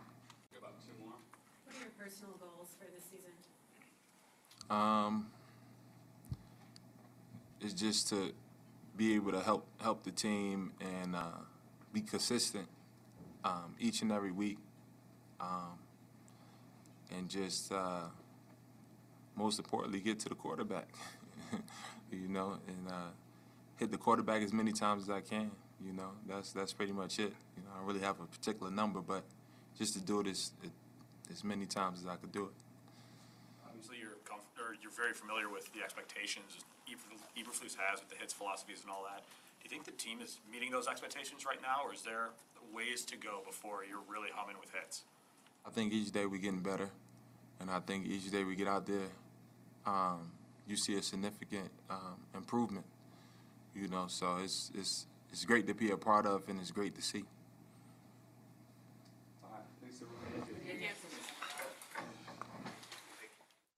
That was Al-Quadin Muhammad. He's going to be a big part of what the Bears want to do this season. Um, I, I really like his insight, man. It's, it's really going to be interesting to see if he can build off of what he did last year. Uh, and another guy, right, who's coming in on the other side of the ball, who's going to be able to, uh, uh, um, who's going to be able to push, or, or not push, who's going to be able to kind of implement those things that uh, the DC uh, Alan Williams and that uh, uh, um, Coach Flus wants to put in. Right, he's been in the system. He's worked with these guys. He's played this game. He understands what the Bears want to do in these different positions. He understands how this team wants to attack. He understands how this team uh, wants to get after it. Right, defensively, and so I'm really excited to see kind of what he's going to bring to this defense. He had six sacks last season on a really good defense, and so I mean, you got a lot of guys that are that were able to get after the quarterback on this defensive line. That's going to be huge. I, the fact that, the, like, I get it, right? Like we talk about oh the Bears and defense. Like I'm I'm tired of the Bears and having these defensive uh, uh, uh, or, or focusing on the defensive side of the ball, focusing on getting things done on the defensive side of the ball, but when you're looking at the spots that Ryan Poles is looking, right? When you're looking at okay, what's he what's he trying to add here? Where's he trying to add here? It's on that line. That line makes such a difference. And so I really like what Al-Quadin Muhammad can bring to this team. Um and and I'm I'm excited to see kind of what he, what I, the fact that we're gonna see those guys going up against the Bears in pads tomorrow. All right, like they lied to us, but that we're gonna see those guys going up against the Bears in pads tomorrow gives me. I, I feel like there there's gonna be a good indication of what this offensive line can do and how they're gonna be able to make different things happen. Right. Um, when when you're talking about uh, uh um Robert Quinn, Muhammad, um, why can't I think of buddy name on the, the other D end? Uh, uh, um, on the tip of my tongue. I keep thinking Seven J. Y'all know who I'm talking about. The other dude. You know what I mean? Yeah, the other guy. Um, can't think of his name right now. But uh, uh um, Trevis Gipson. There we go. Trevis Gipson. Um, when when you're thinking about him, right, coming on the attack with pads on coming into next season, gets you a little bit excited to me. characterize this day for the, for the offense? Seemed like we executed pretty well. I haven't watched the tape yet. Uh, felt good out there. Felt like um, we were on the same page up front. Thought we had a good day, but that's just you know first reaction coming off the field. It's always there's always something to get better uh, when you watch the tape, and looking forward to doing that. How often does that change when you watch the tape? You know, it's funny. There's a saying that um, it's never as good as it felt on the field when you watch it on tape, and then it's never as bad as it felt when you watch it on tape. So there's always something to correct and get better at, and uh, you know that's that's why we're here. That's that's the whole meaning of training camp. So. As a group, how do you guys fortify a patience over this next month to understand that there's going to be some bumpy spots, some some clunkiness at times, just because everything is new and you're trying to put a lot of different pieces together for the first time? Yeah, I think that's uh, just going to be all year, really. Uh, we have a lot of young guys on our side of the ball, and patience is just something that Coach Getsy has been preaching us. And um, there's kind of a fine line, though, you know, patience and urgency, you know, and um, I think with who we got at quarterback, there will be no problems with urgency at all. but uh, the patience thing, maybe we'll have to work on. Uh, but I'd rather be urgent than, than patient for sure. Specifically, what do you what do you see in Justin that tells you that that, that urgency is, is foot to the gas? Yeah, I mean, I think anyone who watches practice can see how, just how determined and focused number one is, and when he's the leader of your offense, it permeates throughout every unit on the, that side of the ball. So, uh, yeah, I, again, I, I don't see us having a problem with urgency.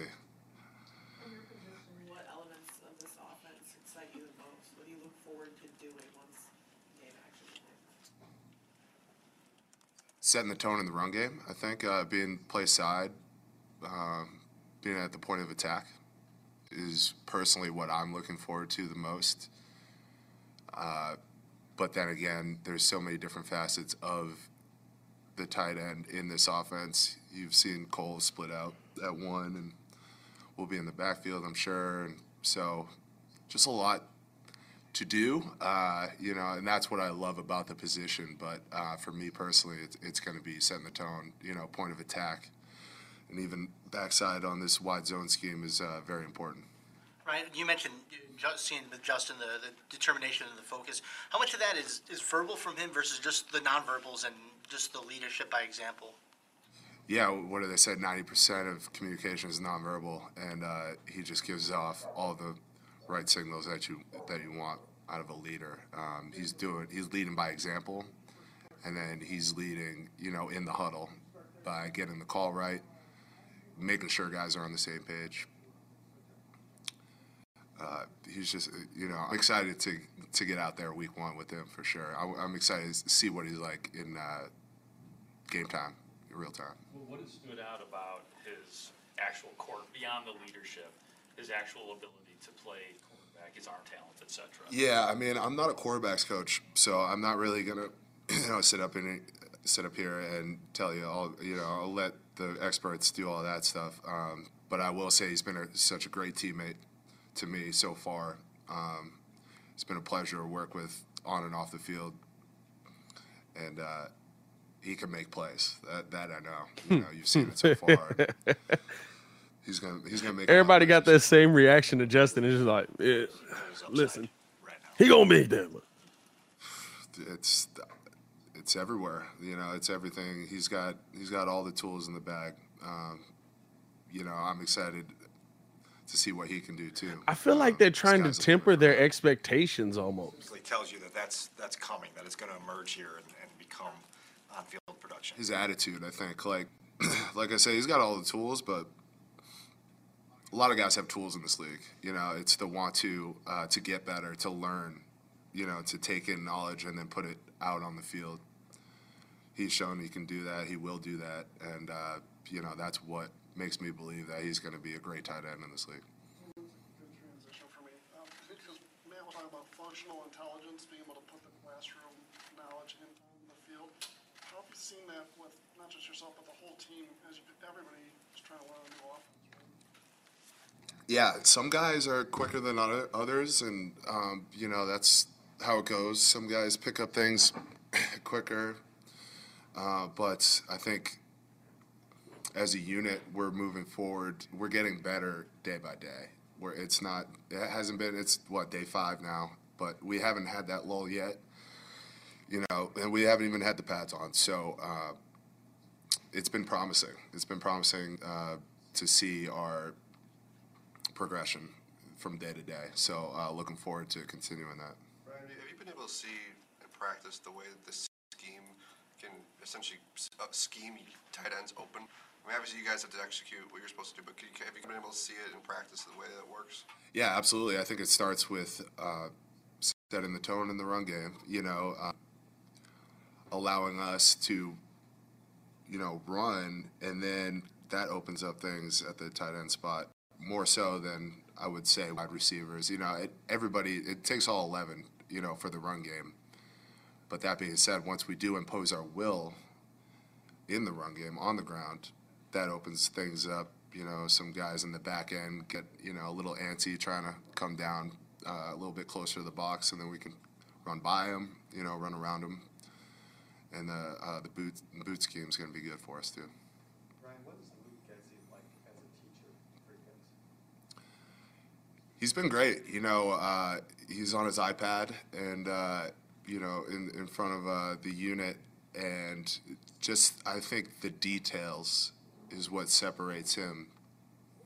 He's coaching all the position like when we go to unit and we got the skill guys in there. He's coaching up from wide receivers to backs to tight ends, all while you know communicating with Justin what we we need to do on this play and where the reads are. So he's juggling a lot of balls, but he's he's doing a great job. Pause, And, my uh, guy. I think you can see that in our, like I said, our progression from day to day.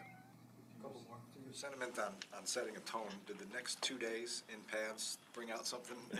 Oh yeah, oh yeah. This is you know this is where we get to see what we're made of as a team, as an offense, really. Because I know Coach Flus is going to have the defense ready to go, and uh, I take personal responsibility for setting the tone offensively. So it's uh, it's always a fun day. Um, it's a heated day. It's uh, yeah, it's testy, but it's uh, it's fun, and uh, hopefully it's going to be nice and hot, and uh, you know we'll see. What See, he want the animosity. Why we always get them players that want that animosity? Uh, have you noticed that? What's the what is the effect that it has on you in practice, and then what do you think will happen this season? Yeah, I. Uh, it was funny. I was just, had a lighter day for whatever reason, uh, maybe two days ago, and I didn't realize when I was in it how quickly we go from snap to snap um, in practice. I was just like, uh, it seems like we don't even let the play clock get down to what it would be like 15 seconds in between plays. Um, I think that's all part of Coach Flus's plan to have us well conditioned for the fourth quarter, and uh, he's really harping on us running, being in great shape, and wearing teams out this year. Thanks. Thanks, guys. was Ryan Griffin, tight end. Probably your backup tight end, I would think. Uh, not some some some good tidbits in there. Um, I'll talk quick because they getting these ones out here quick today. I found some good tidbits in there from him. Um, just kind of about the play style, how he wants the how how Coach Flus wants this offense to move, how, how Luke Getsy wants this offense to move, how they're going to attack it, right? And then on the other side of that, um, you know, some expectations for Cole Kmet, how he feels Cole Kmet's going to be able to come out there and play. And it cracks me up, bro, because like you hear these guys talk and they all are kind of doing the same thing, right? It's like, what do you think of Justin? What do you think about Justin Fields? And it's like, uh, I, I, you know, he's he's really good. I don't want to, I don't want to talk too much about him. But and they like they like look this way and then they look back and they're like, come on, now, you, he's pretty good. He's pretty cool. I'm, I'm excited. Like, like they don't like it's like they're trying not to get overly excited by what he's gonna be able to do. It's like they're trying not to get overly excited by uh, uh, uh what Justin's gonna bring to the field because they don't want to look goofy, like, oh, you were so excited and then it didn't have but like or it's like the surprise, like we gotta wait, we gotta you know, oh, you'll see. Oh, you'll see what it's gonna be. You know what I mean? So it, it, that that part of it continues to crack me up. Um, but just talking about kind of Justin having all the tools, having the right mindset, Cole Kmet having all the tools. I think that was the most interesting thing. And then I love that they just they just love the animosity, don't they? They all in for the animosity. That first day of pads is always aggressive, right? Because somebody gets lit up, somebody gets laid out. Um, like that's that is a that is a hard fought go to day, right? And so that's gonna be the interesting thing kind of tomorrow. Even like Byron Pringle was talking about with um, coming down with a big pass. Uh, uh, um, that that Eddie Jackson came up and said that would have been an interception. We was in pads, you'd have been laid out. Said the defense was talking about you'd have been on your way to the hospital in that situation. Like you know, all, all of that stuff, right? Like that. That's what makes it entertaining. That's what kind of builds up like the aggression. That's what gets you to that point where hey, now like we we gonna get this mug ready. Like we we we hype for this season. Now that first hit, you know what I mean?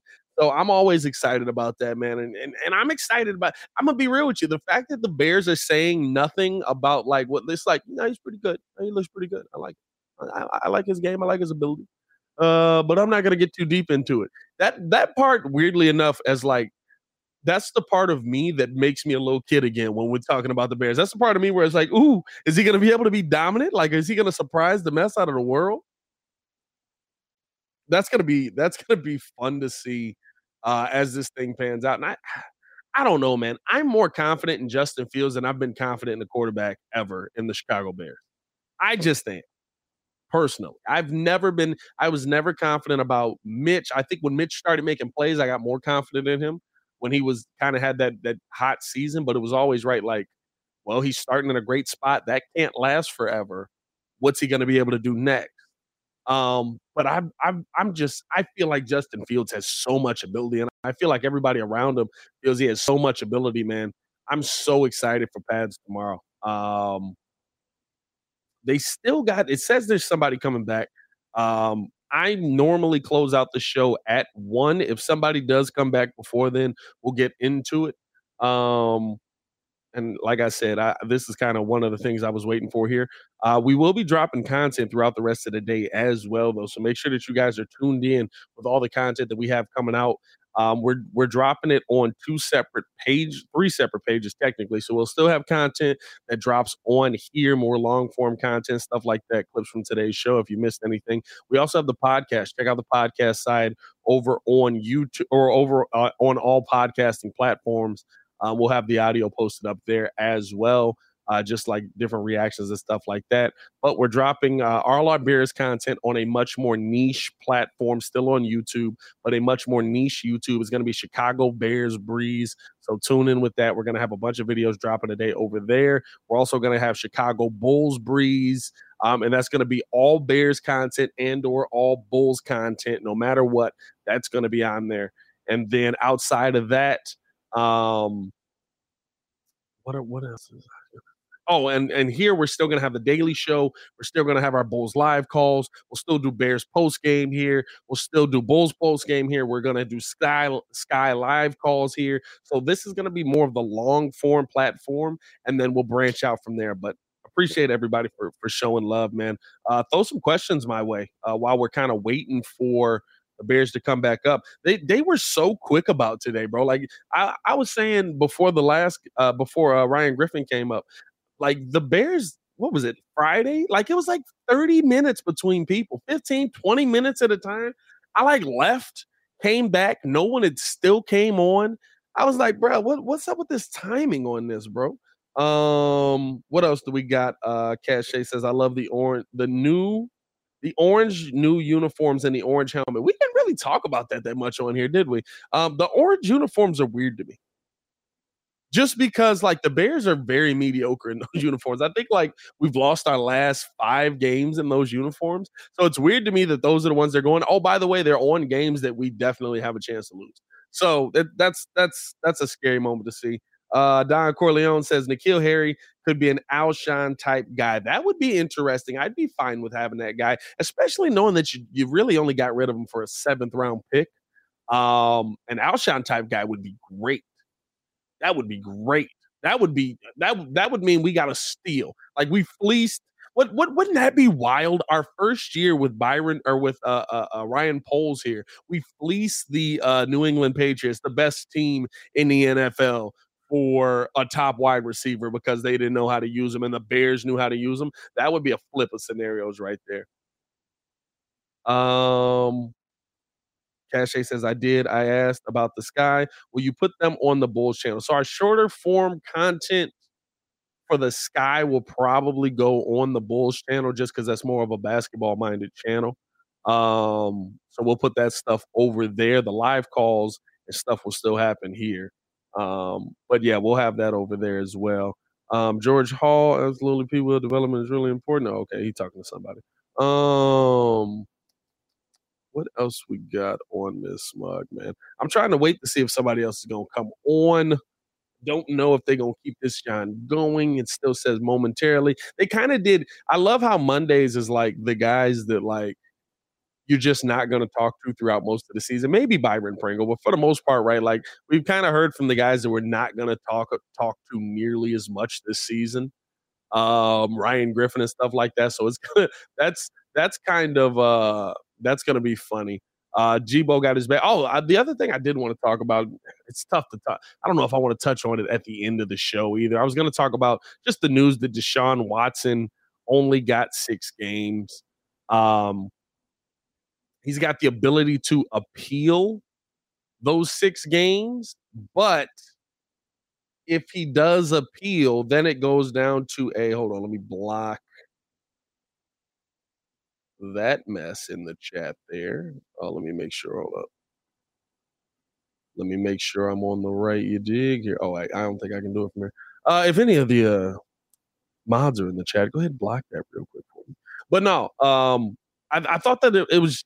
It's interesting when you think of the the dynamic of what. How do I say this?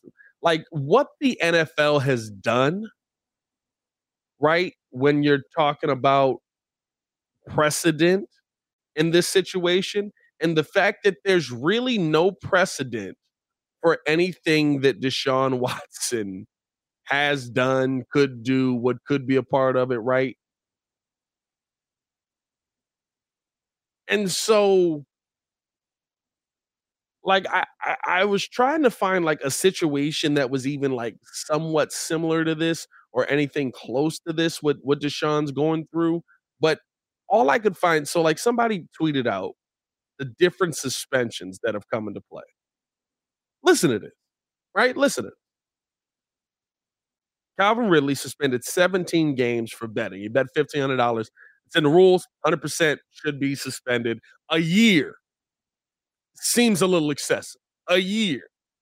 Vontaze Burfict, 12 games, targeting. Get that, 100%. DeAndre Hopkins, six games, PD. All right, interesting. Uh, Martavis Bryant, indefinitely, weed. Josh Gordon, 25 plus games, weed. Darren Waller, 16 games, substance abuse. Deshaun Watson, six games, 25 counts of sexual violence accusation. Now, these still do count as just accusation. Uh, they still do go down as just accusations because he's paid off 24 of the 25, but six seemed a little light when I first heard it. Six seemed a little light when I first heard it. That's all I'll say about it. Um, I, I, I don't know, dog. I don't know. you Yeah, I mean, like it's it's a it's a tough situation to deal with. Um and the NFL is just so terrible at coming to decisions on this. Now, this was an independent arbiter that came to this decision, but they're just so bad. Like that's why I said, like, even with this coming down six games, right? Like Deshaun Watson, we were talking about this in the Discord, like this is this feels like he got off extremely light. This feels like he got off almost scot free, right? Because you think about it, there's 17 games. That means he's going to play in 11 games this season. He could change the entire fate of the Cleveland Browns in one season. Now, I'm not saying he should be banned for life from the sport as some people are, because I think there's a little bit of hypocrisy in that sense when you're talking about like Robert Kraft and guys like that who were convicted of something and just just kept going to work and nothing happened to them right? Like i think that i think that that's a situation where you got to kind of also look at the other side and say yeah there's hypocrisy on both sides of this but six seemed a little light to me. I mean he's gonna play this he's at training camp right now. He's gonna be at training camp he gets to practice he gets to do everything he needs to do to get himself ready for the season and so the again the NFL's precedent is just confusing to me. And this and this wasn't a ruling by so the next step based on the CBA right is Deshaun could appeal this. Basically then Roger Goodell gets to play judge, jury and execution.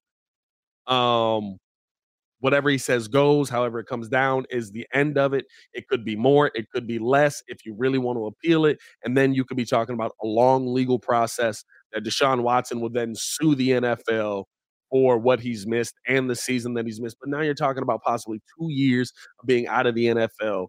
Um, and I don't see Deshaun kind of going down that route, but it's such a it's such a weird I, I don't even know kind of like how to explain it. Where like you look at some of the other suspensions that have gone into it, and it's like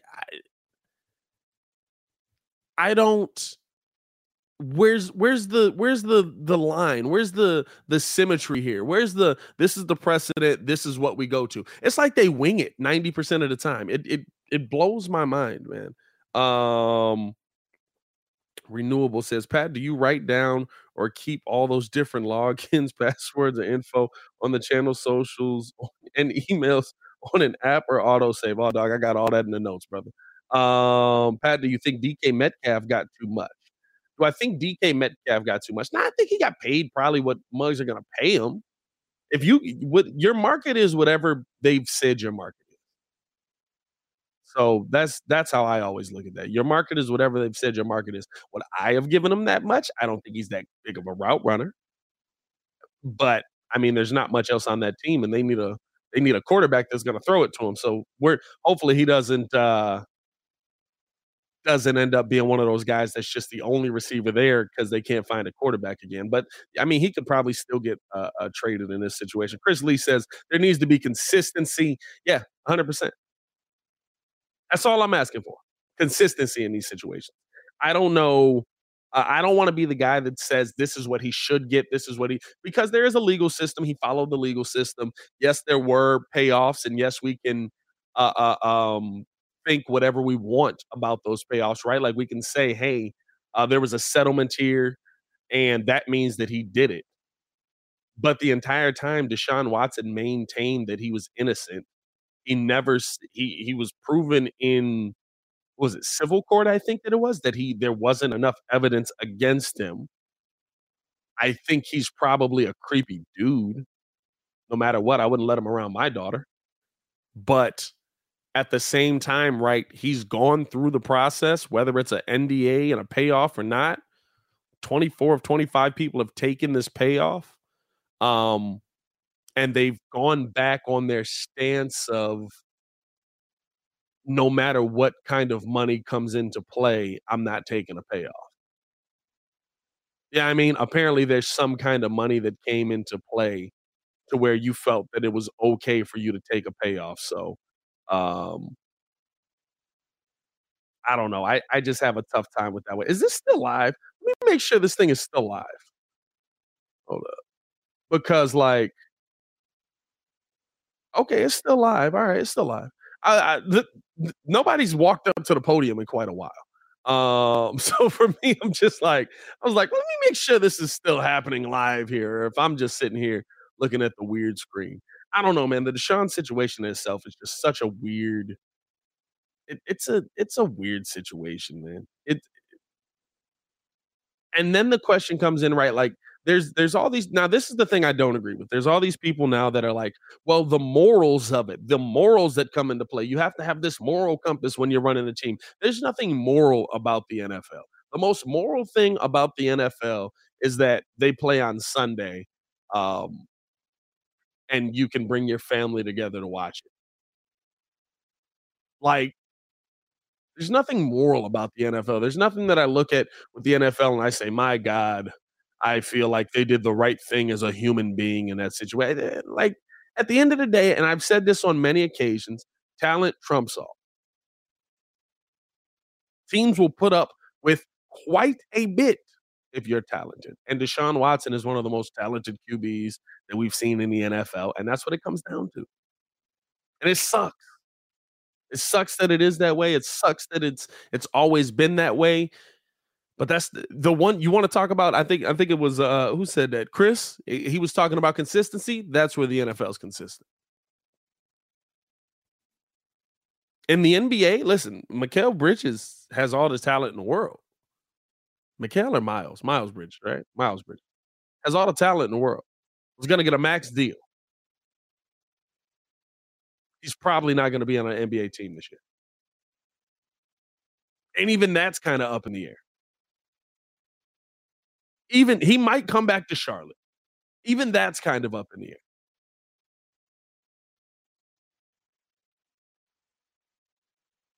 But to me, right, like when you look at these, I, I keep hearing all these guys say you have to do the moral thing, you got to do the right thing. There's nothing moral about a billion dollar organization.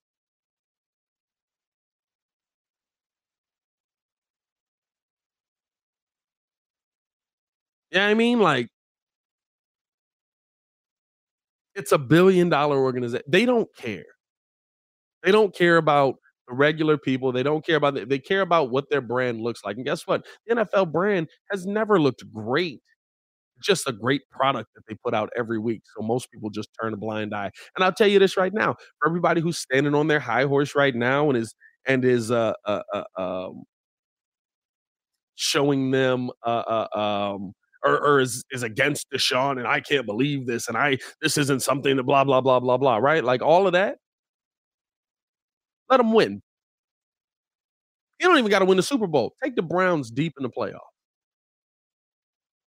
in two years you you'll barely think about it it'll be that thing that oh yeah remember Deshaun did that remember he was accused of that So that's why I, I have a tough time dealing with the people that are so appalled in the moment. And this is actually something that that is appalling.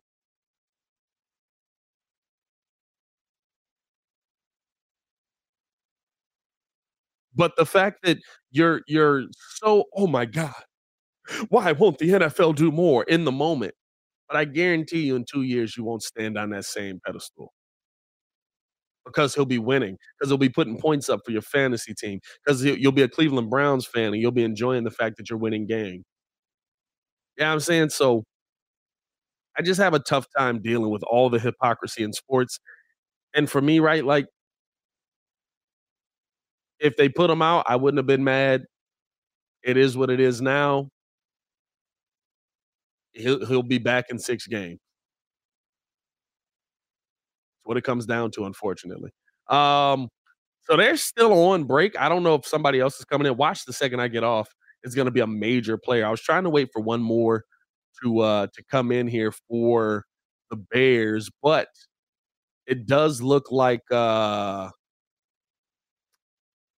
it's getting a little what it was it 110 about 10 minutes past 1 um i'm gonna hop off of here um if we get some major news or anything i'll also be dropping videos on that over on the chicago breeze channel be on the lookout for that that will be dropping today i'll also drop the link in the community tab for that and in the discord um, as always, man, it's your boy Pat the Designer back at it again. Solo solo show for two hours today. Yeah, I mean, you know how you get done, man. That, don't nothing stop. We're gonna keep this thing going, man. Appreciate you guys for tuning in and rocking with us, showing love. As always, man, it's your boy Pat the Designer back at it again. Continue watching our Chicago Bulls Bears content. Click the links in the description below. See you guys tomorrow, man. Y'all stay safe out there, Chicago. Peace.